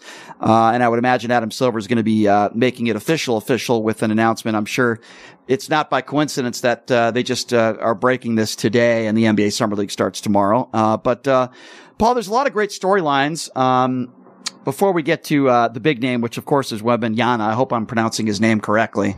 Uh, the freak. Well, why don't we just why don't we just start with that? Um, a lot of talk about this kid. He's going to be one of the best to ever play the game. The guy's never even uh, scored yet in the NBA. A little bit too much too early, or do you say to yourself he has the potential to be that? Both. too much too early. He has a potential. Potential is like I've been in draft rooms, and when uh, scouts start throwing throwing around the word potential, that's dangerous, right? Because it could be great, could be average, or could be terrible. So I've seen him play. I've talked to a lot of people. Uh, I've talked to people like I've in my 40 years or, or, whatever it is of basketball, NBA, overseas, everywhere, playing and coaching, I've only seen a, a, a few, I guess, call them freaks, right? Like a freak is like somebody you, you, you not like everybody else. So Wilt Chamberlain, right? Um, uh, Benoit Benjamin. uh, no, LeBron, LeBron, LeBron James, yep. 6'8", 280, jumps out of the gym, is a freak, right? Michael Jordan's not a freak. Larry Bird's not a freak. Magic Johnson's not a freak. Kareem maybe a little bit, you know, because they're, Skyhook. you know, Joker is not a freak. You know, hell, he looks like me. So, you know, but Wembanyama is a freak. He's seven, three and a half without shoes, seven five with shoes, eight foot arm span, uh, great timing, good shot blocker, really really skinny, looks like a stick figure, uh, can shoot threes, uh, very poor rebounder in my opinion. Not a low post player, gets pushed around. He's going to take his beatings in the first year. He's got three point range. Yes, for sure. NBA. I think that's the biggest thing about him, right? He can shoot from anywhere, and he's seven foot five. Yeah. But you like Gregg Popovich obviously did not retire to coach this guy. Absolutely. People were saying he could be one of the greats. I've heard he's ready to go immediately. You're a little more skeptical. You don't even think he's going to win Rookie of the Year. Absolutely not. That, that that's a colossal failure if he doesn't win Rookie of the Year, considering the buzz, right? I don't think that. Dirk Nowitzki didn't win Rookie of the Year. But does that defeat the purpose of Popovich p- perhaps coming out of retirement then? well, he 'Cause how- just, is he going to stay around another five, six, seven he years? just signed a four year deal, right? Was it another four years? Absolutely. Yeah, he just signed a four year. Yeah, but he's going to need help. I mean, the San Antonio Spurs. No, of course, yeah, but he needs help. Yeah, but he, you got to have. Where's he going to struggle? He's going to struggle with the physicality. He's going to struggle with the 82 games. He's going to struggle with the uh, with the, The speed uh, of the travel. He's going to struggle with all of that. Uh, he's going to struggle. I mean, I tell people like I, I I coached in Dallas when Dirk was MVP, and you know his first year, people laughed at him and laughed at the Mavericks. So you're going to have to have patience. He's going to have games where he has 28 and 14 rebounds and five block shots, and he's going to have games where he has seven points, two rebounds, and two block shots. So. Uh, but is he capable? One thing he's going to do next year, like people don't understand, right? He's going to block shots. He's going to be top five. You can bet on this. Top five shot blocker in the NBA next year because he can block shots. He's long. He's got mobility, athleticism. But He here's can- the difference to me. Um, and to me, this is the difference between him and I go out. This is I, again, I'm just making my prediction. The difference between him being one of the best to ever play the game and him being a top 100 player. I, I believe he needs to bulk up because there's there's only you can only be so good by scoring on the perimeter. You have if he's going to be one of the best ever, you're going to have to find a way to score with your back to the basket. He's he's he's certainly tall enough, but he needs to bulk up because he, ha- he's going to have problems getting into that right position. He will though, automatically. I, I was I was 200 pounds, 6'11 in high school. I was 240, seven foot in college. I played at 260 or 270, and I didn't purposely try to bulk up.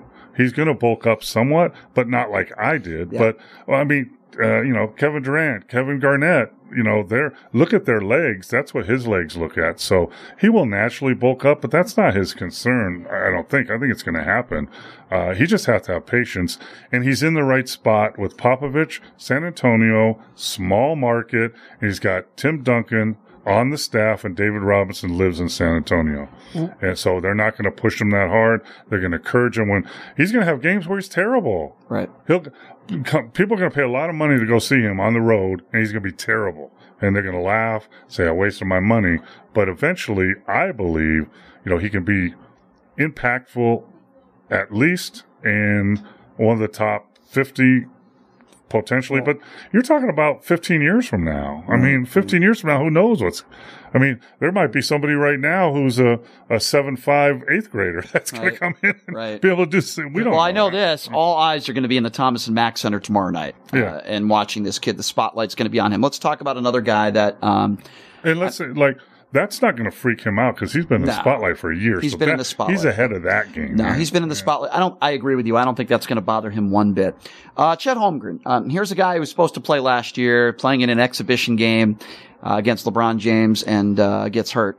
Uh, watched him play for Gonzaga. I watched him play in person here because, as you know, the West Coast Conference tournaments here, and Gonzaga played even Duke. I believe it was the Duke game here, which was one of the best college basketball games I've ever seen.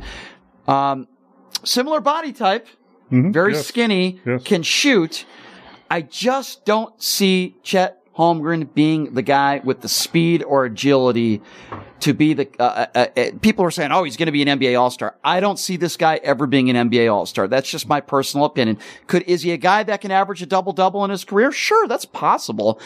I just don't see him having that explosiveness. And I feel like if if you're going to be an NBA All Star at that size, you have to be able to score after uh, off the dribble. I just don't think he he has the footwork. Uh, Maybe I'm wrong. I don't. I'm just not a Chet Holmgren guy. Have you seen him play? Like, I have. No, like this week. I have Mo not. loves Yeah. him right now. No, I I- I think like I've watched him. I've watched. The, he's in summer league right now in Utah. So I'm wrong. And and he yeah. So but he He picked him off air to be rookie of the year this year. Did you really? Oh, absolutely. Oh wow, me and Mo, So, yeah. me and Mo going at it right so now. So so watch so. His if- legs are like toothpicks, Mo. So are um, Biamba. So are uh, uh, KD. So are a lot of people's. Uh, so is uh, Mo Bamba. So, but uh, when you, when I watched him play, I watched him play two games now. Right, the first half of the first game, he was horrible, very very intimidating, whatever. Then watch ESPN and watch his highlight double handed pick block. Of a guy at the top of the basket trying to dunk on him. So he did that probably five, six times. So much like when Biama's blocking shots, he's doing the same thing. Now bulking up, he's gonna he he gained twelve pounds this year, so he's all of two hundred and eight pounds. That's what I weighed in high school, but I think he's gonna gain that weight. Um, he's aggressive. He's uh, you know he's gonna struggle, but I mean his upside maybe as good as Wembanyama. But what about what Brian was saying? Maybe. Wow. What about what Brian was saying offensively? Uh, I saw him drive, spin move, layup with his left hand, uh, pull up between his legs, jump shot, Okay. hit a three. Uh, they're, again, they're not post up guys. So OKC could be a real. Do you think they could be a contender this year in the West? I, I think they're very talented. They proved people wrong last year a little bit, but they're too young. They're not going to be a contender. They're just too young. But and they got like 800 draft picks. But but I think they're going to be. They could be the Sacramento Kings of this of this, uh, next year. Going to You go. think, but you think Holmgren has the ability to one day be an NBA All Star? Sure. Yeah. Okay, I Was Sean. Bradley an All Star? I disagree. Yeah, was Shawn Bradley an All Star? Yes, he was. I mean, he was. He was. That guy. That guy. How tall was uh, Shawn Bradley? Seven seven or something. Seven four. Lay down the bet now. Yeah. We're in Vegas. Yeah. I don't think. I'll- I don't think he will. I don't think Uh, he's good enough. Five He- years. He, Give has got five he's years. got as good a chance as Wembanyama for sure. I just think Absolutely. Wembanyama's got more athleticism. Yeah, but uh, they're the same kind of skill set. I also have an issue with Holmgren playing in the West Coast Conference. He had zero competition, zero competition. And then when he plays against a team like Duke, all of a sudden he has a bad game. Um, and I get it. Great highlights in NBA Summer League. I, I, I hear what you're It's saying. summer league. I know. Okay, let's let's Well, wait. And I'm not let's looking. wait. And I'm not looking for. Ex- I'm looking at that type of play against what that he's going to do against a non NBA guy, right? Might be, be a 12th guy, but the fact that a six eight guy.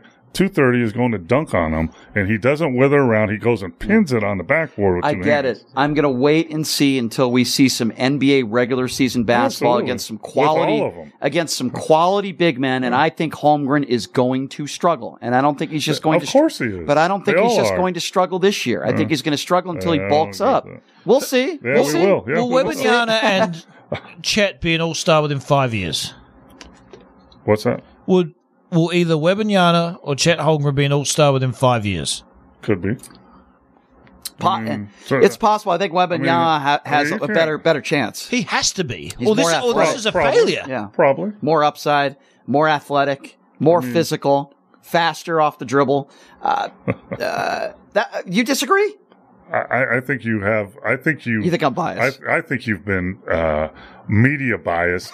All these people thinking he's the next next greatest thing. I've seen him, and I know. I'm not saying he's the next greatest thing, Yeah. but I think he has the ability to, to one day be an NBA All Star. Sure, so Yeah. does Chet Holmgren for Yeah, sure. yeah. I think it's mean, overra- yeah. overrated But a little could- bit. But or they could be. They could never make an All Star game. Right. I mean, Hell, I I heard someone. Wish- Uh, God, I forgot Shawn Bradley was an All Star. I heard uh, someone on ESPN today, um, uh, can't remember who, uh, say that he his money is that uh, Wembanyama is going to be an All Star this year. That's a joke. That's not going to happen. That's a joke. So who's he going to beat out? The He's Joker. going to be the. He's going to be, be out. AD. That's He's gonna be- absurd. That's a joke. That's absurd. He's going to be the rookie of the year, but he's not going to be an All Star. Uh, I, I think the reason he might be rookie this year because of playing time. Because he's going to be on the floor. Spurs are going to use him. well, the Spurs aren't very good. That's why. Yeah. I've, I've, I've never heard media behave like they are towards any player since LeBron Oh, James. well, hold on. Remember Harold, a guy by the name of Harold Miner? They Yeah, were but that- calling him Baby Jordan. He was going to be the next Michael Jordan. He wasn't even close. Do, you- do, you- do you think had more publicity than this guy? When I His remember, security guard hit Britney Spears last night because she wanted a photo. That is She true. got slapped. Yeah. I'll, I'll give you a name. Zion. Zion No. was the same. He was the same thing. He was the savior of the NBA. If Zion this guy's not a 10 time All Star, it nearly feels like a failure. I, I know that that's not Yeah. logical, but in the way people are carrying on. So Zion's a failure right now, right? Zion ruined in his legacy mini blackout here, maybe because it's 140 degrees outside. I, probably. I don't know. Mo, do you think you could go one on one right now outside? Nope. I can go one on one anywhere. 140 degrees Here's a, outside. cou- here's a couple names that I'm interested in seeing this weekend too. Yes. Is the Thompson twins, right? The, the Yes, Four yes. and 5 Uh, they they played in the, the uh, in Atlanta, so we're going to see if they can play at the pro level. That's really interesting to me. And uh, Grady Dick uh, from KU. Uh, who I thought dropped in the draft at 13, a really knockdown shooter. I'm interested to see how he steps up. So there's some great stories. It's, gr- it's the best name in basketball, by the way, Grady Dick. That is the greatest name in basketball. Give me some other names, Mo, that you uh, you like.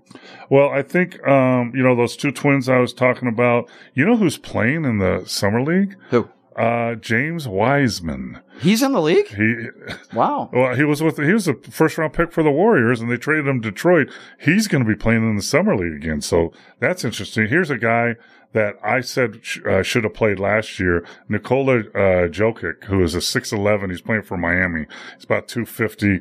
Miami's brought in about three guys that are seven foot two sixty to see if they can guard Joker because they got abused in the playoffs. And then, of course, uh, Scoot Henderson. Uh, I'm Another guy that's one of the favorites to win uh, Rookie of the Year. really strong, goes to the basket, uh, good finisher, uh, average defender, uh, and his shooting is suspect. So it's interesting to see how he's going to step up. He's kind of like a Westbrook. Yeah. Uh, go ahead. No, you go. Go ahead. I, I, I, Henderson is certainly a guy that I'm looking forward to seeing. Uh, another great thing about the summer league is it, it, all the head coaches are here, right? I mean, you'll see Pat Riley here, you'll see Spoelstra here. They're all here. You know, and, and, and there's, there's multiple reasons for that, right? I mean, one of the reasons being is that these head coaches want to actually watch a couple guys on the roster that they have to make some very difficult decisions Absolutely. on, right? That's a big part of it. And you've been a part of that as well, where you had to make difficult decisions of people that are on the roster. Yeah, I, am trying to. Okay, so uh, Indiana is bringing in their 26th pick and their 55th pick, right? They're going to play in the summer league. Isaiah Wong and uh, Ben Sheppard, they're from Miami and Belmont. They're both six six. They're both about 220. So that's going to be a battle of who's because probably Indiana has one spot for those two guys. So one of them's probably going to end up on their roster and one of them's probably going to end up in the G League. So that's battle's going on and they want the GMs and the real coaches to be watching them because they're going to have to make that decision. What are your thoughts on uh, Brandon Miller, Mo? Because leading up to the NCAA tournament, I thought Alabama were the best team, and I thought he was the best player, and I thought he was the clear number two pick, putting aside the problems he had, obviously. He seriously let me down in the tournament. And now I've started second guessing myself on that. Have and I thought Alabama were going to win the tournament, and I think it's his fault they didn't win the tournament. Do you put any stock in that? Uh, a little bit more now because I want to add to that that bubble that was burst. Is do you do you did you see what happened in Utah last two, last night? Oh no, I don't have the latest. So he had six points, uh, three rebounds, and twelve fouls. That's true because in the summer league you, You can't, can't foul, foul out, out, yeah. which by the way I agree with. He had 12 fouls? Yeah, 12. that's a lot of Twelve. Yeah, he struggled to guard the pick and roll. He struggled to stay in front of his man. He's six nine, NBA ready body with three point range, but he's really being exposed defensively because he can't, he, he has to foul people to stay in front. That's a problem. So I'm going to be interested to see him. He's coming here and he's playing this weekend too, because in my opinion, I told you guys this, he looks like the most NBA ready. The other thing that surprised me, I, I thought he was six nine. I think he's only six seven, and that's a problem too. You know, uh, sometimes you see a few journeymen here and there on NBA Summer League rosters. I remember I was watching the Clippers. Do you remember a guy by the name of Chris Kaman? Sure, absolutely. The guy was in the league for 11 years and they put him in the NBA Summer League. Yeah, that's not good. That's not good. Yeah. I know my personal friend Marcus Banks was not happy at the time he was playing on the Phoenix Suns and he was a backup point guard for a man by the name of Steve Nash. and he had already been in the league for like seven years and they put him in the Summer League and he had one game and he scored like 50 points. And then after that game, they said, okay, Marcus, you can go back home. yeah, it, yeah. It depends on your situation too. Now, if Marcus's contract was up, he wants to play and he wants to score 50 points because every other NBA team is there. Right. And the- every NBA team can sign him. So there's different reasons, you know, and now, you know, guys like, let's say Dwight Howard, right? So he's, he's playing in, uh, in, uh, shoot, Taiwan? Taiwan now. Yeah. I don't know how much he's making, 500, 600 grand. He grand. just got his whatever. salary cut by 60%. Yeah, because that's what they that's what they do over there. Yeah, but you know, so you know, you got to prove yourself sometimes, even if you're a veteran player, that you can still play. There's so many eyes on you here in Vegas. I mean, you're t- talking about every NBA team, every G League team, every best team that has a budget that can come here. Italy, Spain, uh, China, and China can offer you two, three million a year. So So they told me yesterday, Mo, because I went to the NBA Summer League yesterday to pick up my credentials because I did not want to pick them up uh, tomorrow when it's going to be a you know what show and there. I just- standing. Yeah, yeah. I just want to be able to walk right in. So Yeah. I walk in there and, you know, it's pretty quiet. And, and the lady who's says, uh, has this huge box of credentials and she looks at me and she goes, this might take me a while. And, uh, she's like, we're at capacity. We're not letting anybody else. I mean, I would imagine if somebody like a Stephen A. Smith put in his credential light, they'll give him a credential. Oh, yeah. But, uh, you know, they're pretty much at capacity everywhere. And, um, there's not going to be one seat available tomorrow, I don't think. Uh, it's going to be the first couple days of NBA Summer League, Friday going into the weekend. I just think it's going to be absolutely nuts. It's going to be crazy. Then things slow down a little bit, and then the tournament starts. And uh, every game is on national television. Uh, it didn't used to be that way four or five years no, ago. no. Uh, every game is either on NBA TV or ESPN, and uh, it's it's so that's pretty exciting. So people don't have to be in Vegas if you you know to, to watch. Uh, and from a gambling aspect, every game has a gambling spread. I don't know how they do I don't that. know how they do that. Uh, but because every- they don't even know who's going to play. no, that's what's so weird about some of these games. But um, there's a lot going on, and uh, I'm telling you, like, I, I listen to Warren. Warren, I've known Warren for 20, 40 years, whatever. And he, you know, like he said, he was the European guy that got you over there. Uh, and then he's been the coach's general manager's guy, and now he's running this. But, uh, you know, he, he said it right. I mean, I've told people this. If you're a basketball fan, for 40 bucks, you can see 12 games, 10 games. Pretty cool. And walk around. And like you said, this game is terrible. Let me walk across the concourse and see the other game. It's unbelievable. it's fun. Uh, Warren's uh, one of Warren's first players that he was an agent to was the late great Drazen Petrovic. Yep. Um, and uh, we we've had some private conversations about that and how difficult that day was when he learned of Oh, Drazen man. losing his life, which was horrible. Um, but uh, now uh, now uh, we see Warren uh, the last several years. Really, he just represents coaches and assistant coaches. Um, and, and general managers and general managers. So and head of player personnel. he does very well. he represents front office. He's done very well for himself, but you couldn't, uh, in my personal opinion, you couldn't have found a better guy to run this league. Oh, the, no, the guy yeah. just, the guy just has, has been phenomenal, and uh, he he he he and his partner I can't remember his name saved the league. They, I remember I was coaching in uh, Charlotte, and the talk was there's not going to be a Vegas summer league anymore, and and it, they saved it for sure. yeah, and it's it's turned into something very very special. Oh, crazy! And uh, it's going to be a lot of fun. I know you're going to be hanging out there tomorrow for a little bit, right? Yeah, I'm gonna. Uh, Chris Finch is a good friend of mine. He's head coach of Minnesota, so we're gonna watch them play at one o'clock. And Not then- to be confused with Bill Fitch, No. the former coach. No, Okay. I don't think he's long, any longer. Yeah. So I'm going to watch that game, and uh, uh, uh, Pace Mannion, I don't know if you remember him. He played for the Bucks. He played with me. His son Nico, 25, 30 years ago. yeah, yeah, probably. His son Nico was playing with the Bucks. He son Nico was drafted in the second round by Golden State, played for Golden State, and then was put down the G League back and forth, and decided to take his uh, uh, talents overseas. He played in Italy last year. They won one of the cups, and now he's back trying to make in uh, the uh, the Bucks or any NBA team. And he's a he's a guard that's very very good. And There's so many stories yeah. like that. I mean, he Yeah. he's still he's only 22 years old, 23. He came out early, so you know it's all those stories are out there. So I'm to get a chance to catch up with Pace's dad and watch him play. I remember the finals of the NBA Summer League last year. I was sitting right next to Allan Houston for the whole game. Mhm. Nicest guy in the world. Oh, class guy, right Arguably one of the best mid-range shooters ever in the history of basketball. You want to talk about the sweetest stroke.